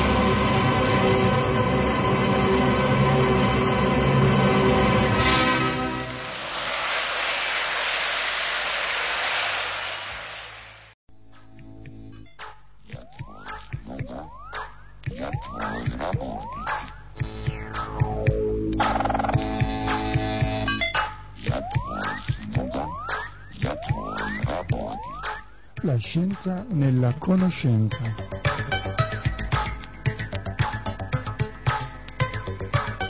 Un programma di Bacta Alberto Tampini.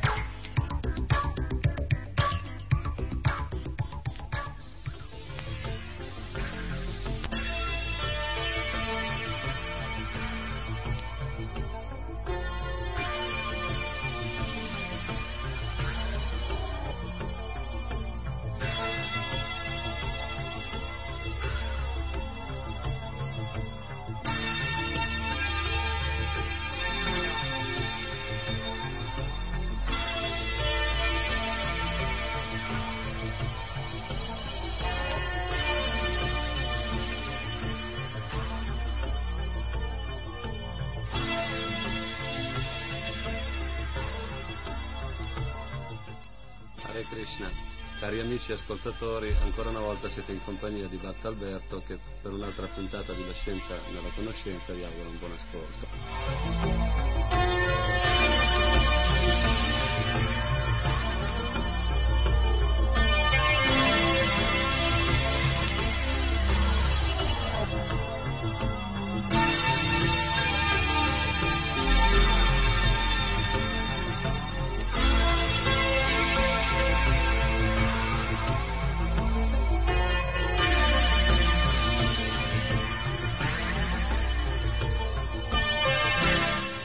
Da diverse trasmissioni, ormai cinque con quella di oggi per la precisione, ci stiamo addentrando in un campo quanto mai vasto e per molti di voi sicuramente sconosciuto almeno in parte, che riguarda quelli che potremmo definire gli enigmi storici. Il filo conduttore che ha legato tutte queste puntate è l'ipotesi che la storia non sia così come noi la conosciamo attraverso i testi scolastici, soprattutto che non sia iniziata così come la presentano questi libri di scuola che rappresentano il sapere cosiddetto ufficiale. Nei Veda, questi testi antichissimi a cui noi devoti di Krishna facciamo riferimento costantemente, affermano che nessuno può imparare qualcosa in questo mondo materiale senza l'aiuto di un maestro, sia che si tratti di argomenti spirituali, sia che si tratti di temi esclusivamente materiali. Sempre e comunque l'uomo ha bisogno di una guida, di un qualcuno che gli spieghi, che gli insegni determinati processi, determinate conoscenze.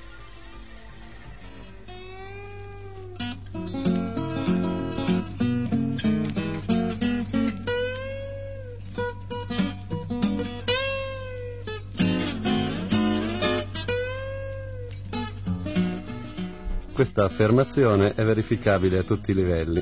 Da bambini abbiamo avuto bisogno dei nostri genitori per imparare a camminare, a parlare, a mangiare e ad agire in modo corretto.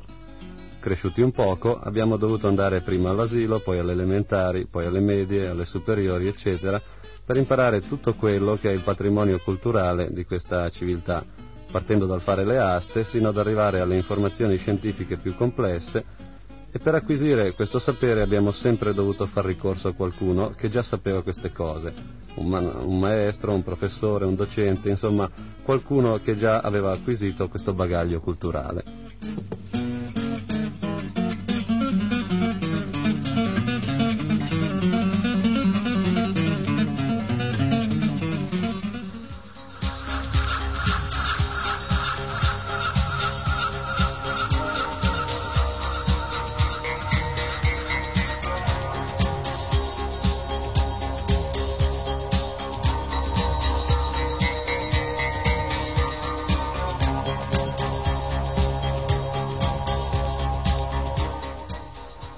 Ciò avviene anche in tutti gli altri aspetti della vita umana, non solo quello culturale, quindi il lavoro, la politica, eccetera, tutto viene appreso da fonti già informate.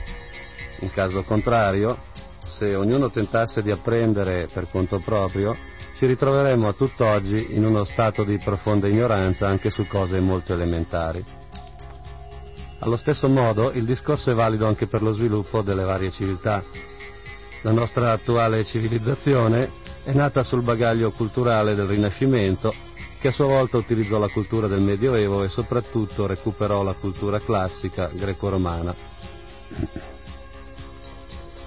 A loro volta i romani e i greci furono gli eredi di altre culture più antiche come quella fenicia, cretese, assiro-babilonese ed egizia, tanto per citare le più conosciute ed importanti. Un fatto interessante poi quello che se noi andiamo a vedere quali fossero le conoscenze scientifiche di queste civiltà più antiche, vedremo come fossero più progredite, ad esempio in campo astronomico, fisico, geografico, medico, delle civiltà che vennero in seguito. Ma a questo punto però pare che culture come quella egizia o babilonese o quella della valle dell'Indo siano nate così dal nulla. Lo stesso vale per altre civilizzazioni non appartenenti al continente euroasiatico, come ad esempio le civiltà precolombiane dell'America. Secondo gli storici moderni, queste grandi culture nacquero in un tempo così relativamente breve da strutture tribali primitive. Come è stato possibile questo? Dietro ai vari Einstein, Fermi, von Braun, eccetera, ci sono Copernico, Galileo e Giordano Bruno e dietro a loro si levano le ombre di Pitagora, di Aristarco, di Anassagora, di Anassimene e di tanti altri filosofi greci. Newton riconobbe il suo debito verso l'antichità dichiarando se sono riuscito a vedere più in là è stato perché mi sono retto sulle spalle di giganti. Ma a loro volta molti di questi filosofi classici si erano retti sulle spalle dei dotti egiziani e caldei.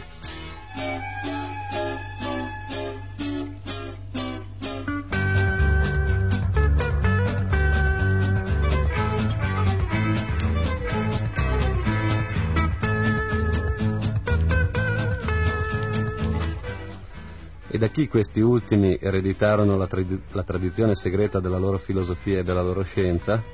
La risposta dei moderni studiosi è che la ereditarono da rozzi agricoltori, allevatori e cacciatori primitivi che sapevano solo lavorare delle pietre e non conoscevano che poche cose essenziali per vivere. Chi ha una visione un po' più ampia di questa può notare l'evidente contraddittorietà di tale teoria.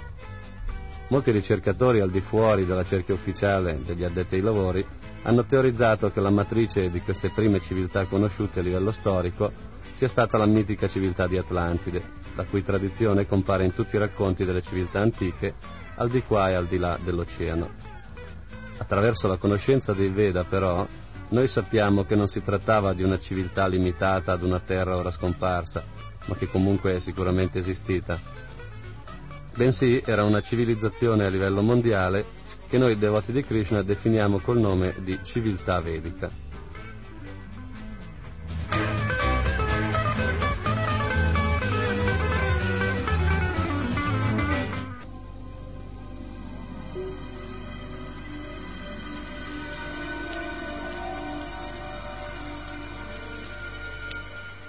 Infatti, questa civiltà, anche se in tempi recenti è stata limitata geograficamente entro i confini dell'India, anticamente, e per anticamente intendiamo migliaia, decine di migliaia, milioni di anni fa, essa era distribuita su tutto il globo e le antiche civiltà che noi conosciamo, come quella dei Sumeri o quella egizia, non sono che ciò che sopravvisse al collasso di questa civiltà vedica. Il ricordo di questa antica civiltà è soprattutto, come abbiamo detto, in tutte le tradizioni storiche delle società antiche che si succedettero ad essa. Ricordiamo che le popolazioni vediche, dette anche ariane, erano di carnagione chiara. Il ricordo di questa popolazione rimase anche in uh, genti quali gli Incas, gli Aztechi e i Maya, pur non esistendo tra loro nessun individuo con tali caratteristiche somatiche, appunto quali la pelle chiara, la barba, la statura alta, eccetera.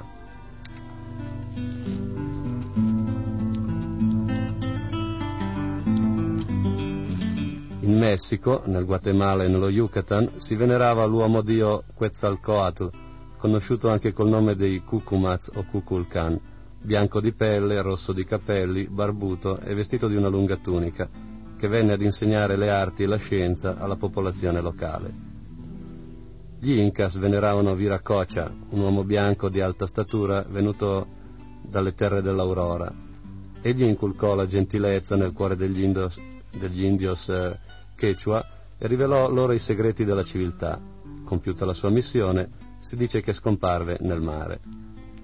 Questa venerazione per degli uomini bianchi, simili a dei, fu addirittura fatale agli imperi precolombiani, poiché accolsero a braccia aperte i conquistadores spagnoli ritenendoli rappresentanti dei loro dei, avendo appunto pelle bianca e lunghe barbe, proprio come diceva la loro tradizione, che tra l'altro aveva predetto un ritorno della razza bianca.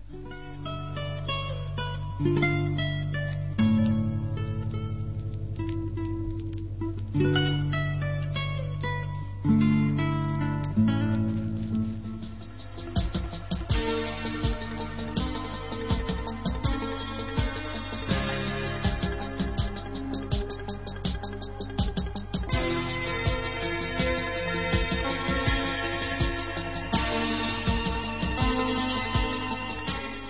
spagnoli approfittarono subito della situazione e quando gli indios si resero conto dell'errore fatto era ormai troppo tardi.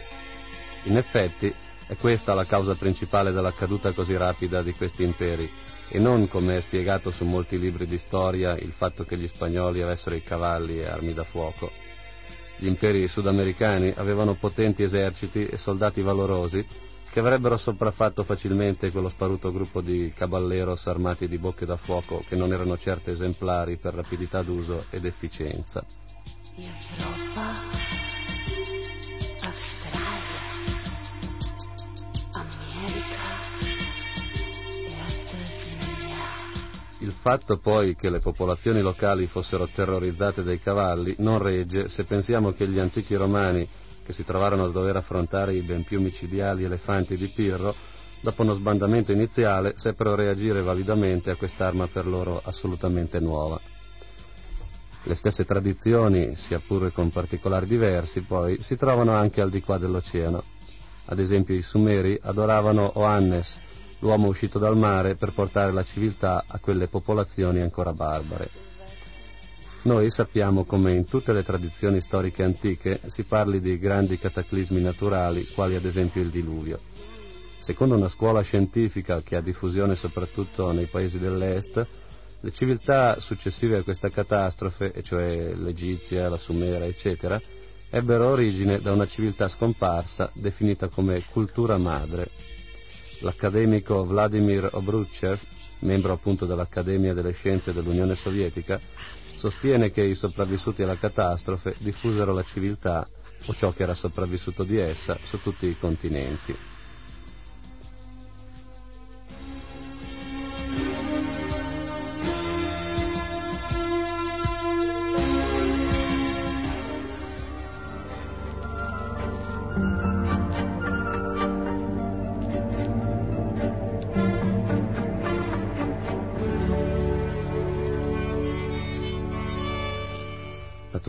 Naturalmente, per chi è abituato a considerare il corso della storia così come ci è stato insegnato da sempre, è sicuramente difficile accettare un'ipotesi di questo tipo, ma se noi la consideriamo obiettivamente, vedremo come sia più logico pensare ad una cultura madre che ha generato le civiltà successive, piuttosto che credere che tali civiltà siano improvvisamente, così dal nulla, sorte come un fungo dopo una giornata di pioggia.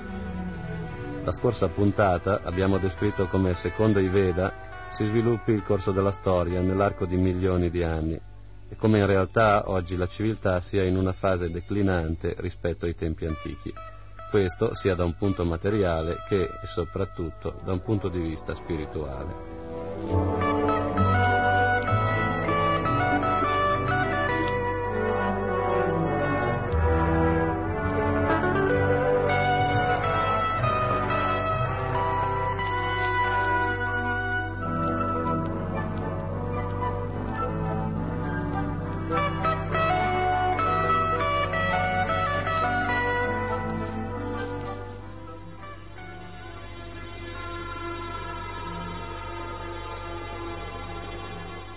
Queste fasi della civiltà, lo ricordiamo, sono quattro, il Satya Yuga, il Treta Yuga, lo Dvapara Yuga e il Kali Yuga, iniziato questo più di 5.000 anni fa. Partendo dal Satya Yuga, la civilizzazione si è via via deteriorata soprattutto a livello morale e poi, da più di 5.000 anni fa, si è deteriorata anche a livello di conoscenza materiale e solo oggi si è avuto un recupero di una parte della conoscenza perduta.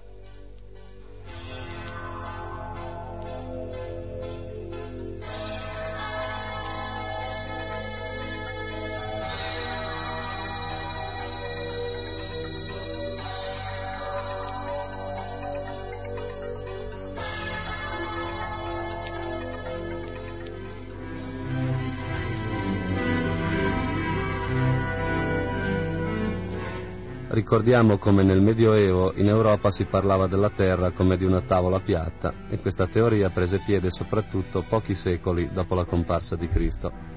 Lo studioso romano Lattanzio Firmiano, vissuto tra il 260 e il 340 d.C., scrisse un'opera intitolata La dottrina eretica della presunta forma sferica della Terra, che può essere considerata come un tipico esempio della decadenza scientifica dell'epoca. Nel testo è scritto È mai possibile che ci sia gente tanto stupida da credere che sull'altro lato della terra crescano messi e alberi sospesi verso il basso e gli esseri viventi vi camminino a testa in giù? Eppure oggi anche un bambino sa che rispetto a noi in Australia la gente cammina a testa in giù senza inconvenienti di alcun genere. Se noi andiamo però a vedere le opere più antiche, vedremo come la Terra sia ritenuta sferica come oggi del resto si è ritornati a conoscere. Queste conoscenze antiche, recuperate poi dal Rinascimento, furono quelle che dettero a Cristoforo Colombo la convinzione di poter raggiungere le Indie da Occidente.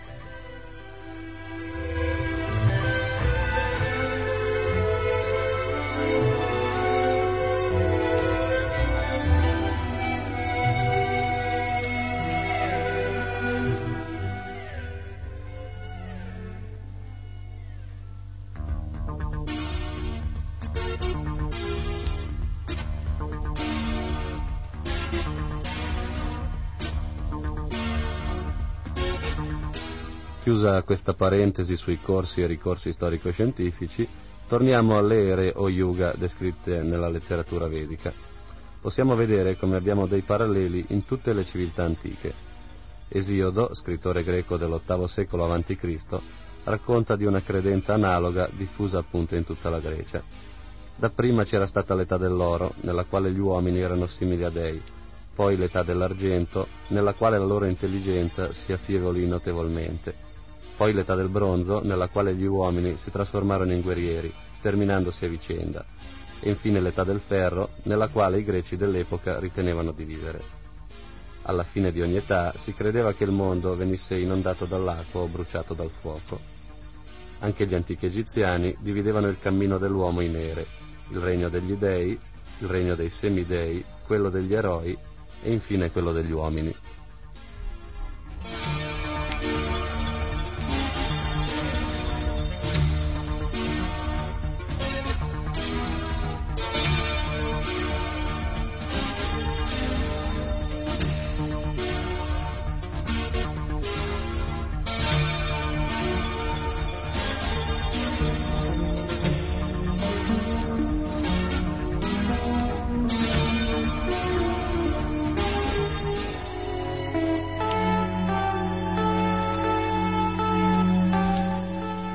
Cina gli abitanti dello Yunnan conservano il ricordo di un'era felice in cui la vita era lunghissima e le rocce più pesanti venivano sollevate da vibrazioni sonore. La tribù dei Pai, in un suo canto, ricorda un'epoca in cui le rocce sapevano camminare, in cui la pace regnava su tutto il mondo, in cui non c'erano poveri e in cui tutta la gente viveva centinaia di anni. Certo, per i seguaci della teoria casuale diventa un po' arduo spiegare tutta questa serie di tradizioni coincidenti sparse su tutto il globo. Apriamo ora una parentesi a proposito delle rocce che camminano, ricordate ora in queste tradizioni.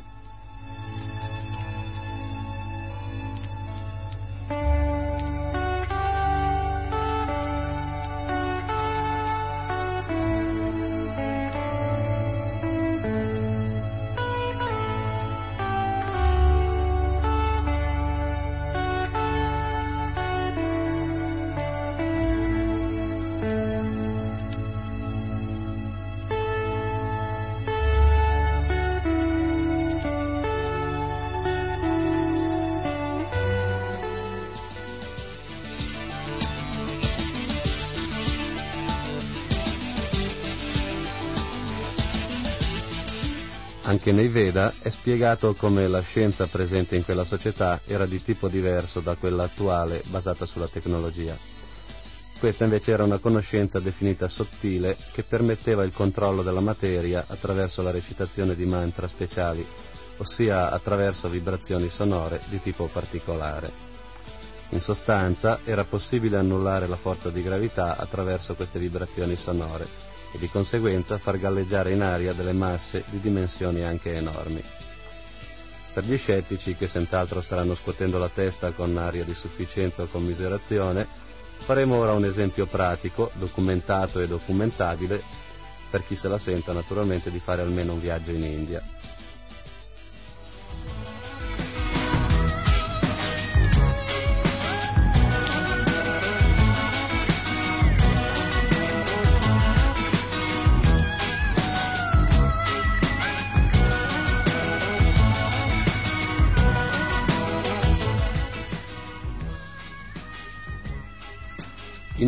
Appunto, nella parte occidentale, vicino a Pona, sulla via Satara, c'è il villaggio di Shivapur, che ha una piccola moschea dedicata alla memoria del derviscio Kamar Ali.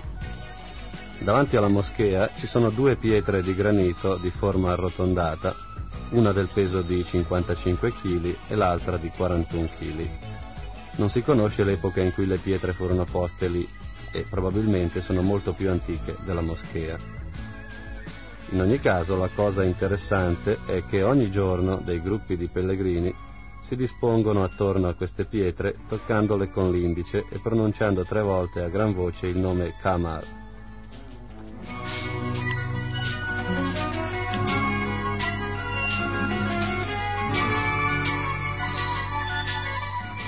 Improvvisamente si vede la roccia staccarsi dal suolo come se avesse perso tutto il suo peso e levarsi in pochi secondi ad un'altezza di due metri. Poi rimane sospesa in aria per un istante e quindi ricade al suolo. È obbligatorio che siano solo 11 persone a circondare la pietra più grossa e 9 quella più piccola. Questo fenomeno straordinario si ripete più volte in un giorno, suscitando lo stupore dei presenti. È sottinteso che all'esperimento possono partecipare persone di qualsiasi credo religioso, siano essi musulmani, buddisti, cristiani o indù. L'effetto non varia.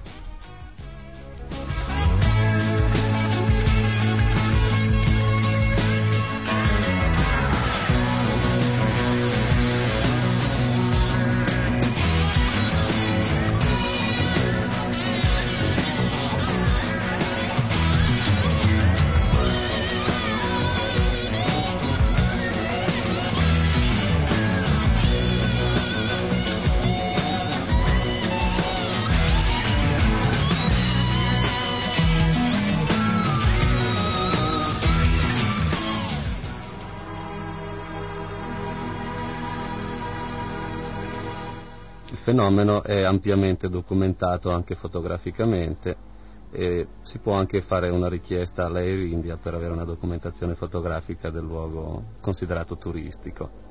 Nessuno comunque fino ad oggi è riuscito a dare una spiegazione al fenomeno. Uno può essere scettico finché vuole, ma i fatti parlano.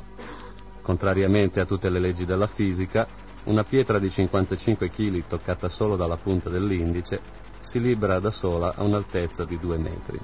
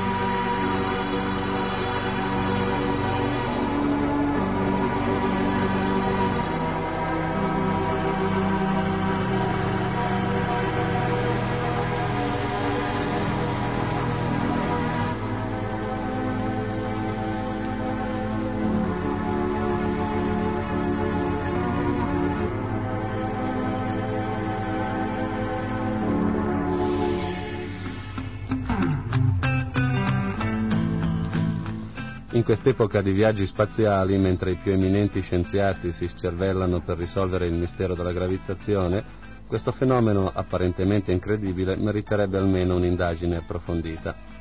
Ovviamente sono state formulate delle ipotesi. Il sollevamento della pietra è provocato dalle onde sonore delle tre parole scandite in coro oppure dal fluido biologico trasmesso dalle dita di coloro che partecipano all'esperimento o dalle due cose assieme. In accordo alla scienza vedica, la spiegazione esatta è la prima, del resto a confermarlo è il fatto che quando le parole rituali non sono pronunciate ad alta voce, la pietra non si solleva.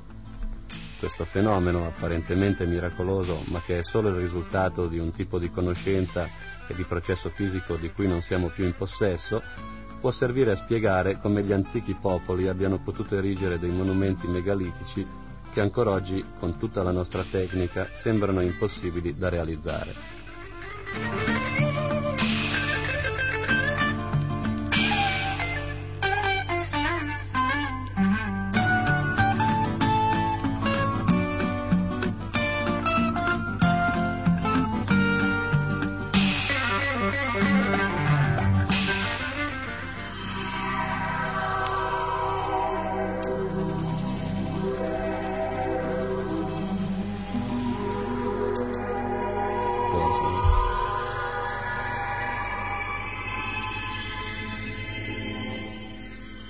Varie parti del mondo esistono monumenti o edifici cosiddetti megalitici, cioè composti da pietre gigantesche di cui è sempre stato difficile spiegare la tecnica di estrazione e di messa in opera. A Ollantay Tambo e a Sacsayhuaman nel Perù sono state scoperte dagli archeologi delle costruzioni in pietra di origine pre-incaica che hanno lasciati, è il caso di dirlo, di sasso gli studiosi dato che alcune pietre si è calcolato che pesino più di 100 tonnellate ognuna. Nonostante la loro mole, i blocchi sono sovrapposti con una tale precisione che a occhio nudo si scorgono a malapena i punti di giunzione. Un'altra testimonianza arcinota è quella delle piramidi egiziane, in cui alcune pietre, quelle dei livelli più bassi, raggiungono le 15 tonnellate, mentre le più leggere non ne pesano meno di due. Sono state in tempi recenti fornite delle spiegazioni cosiddette razionali della costruzione di tali edifici, il cui uso, almeno nel caso delle tre più antiche e famose, quelle chiamate di Cheope, Chefren e Micerino, non è accertato che fosse veramente quello di tombe.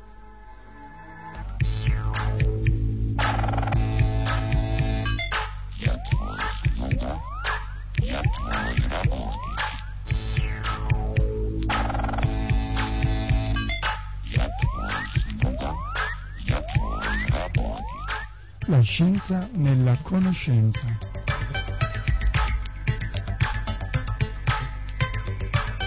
Un programma di Bacta Alberto Tampini.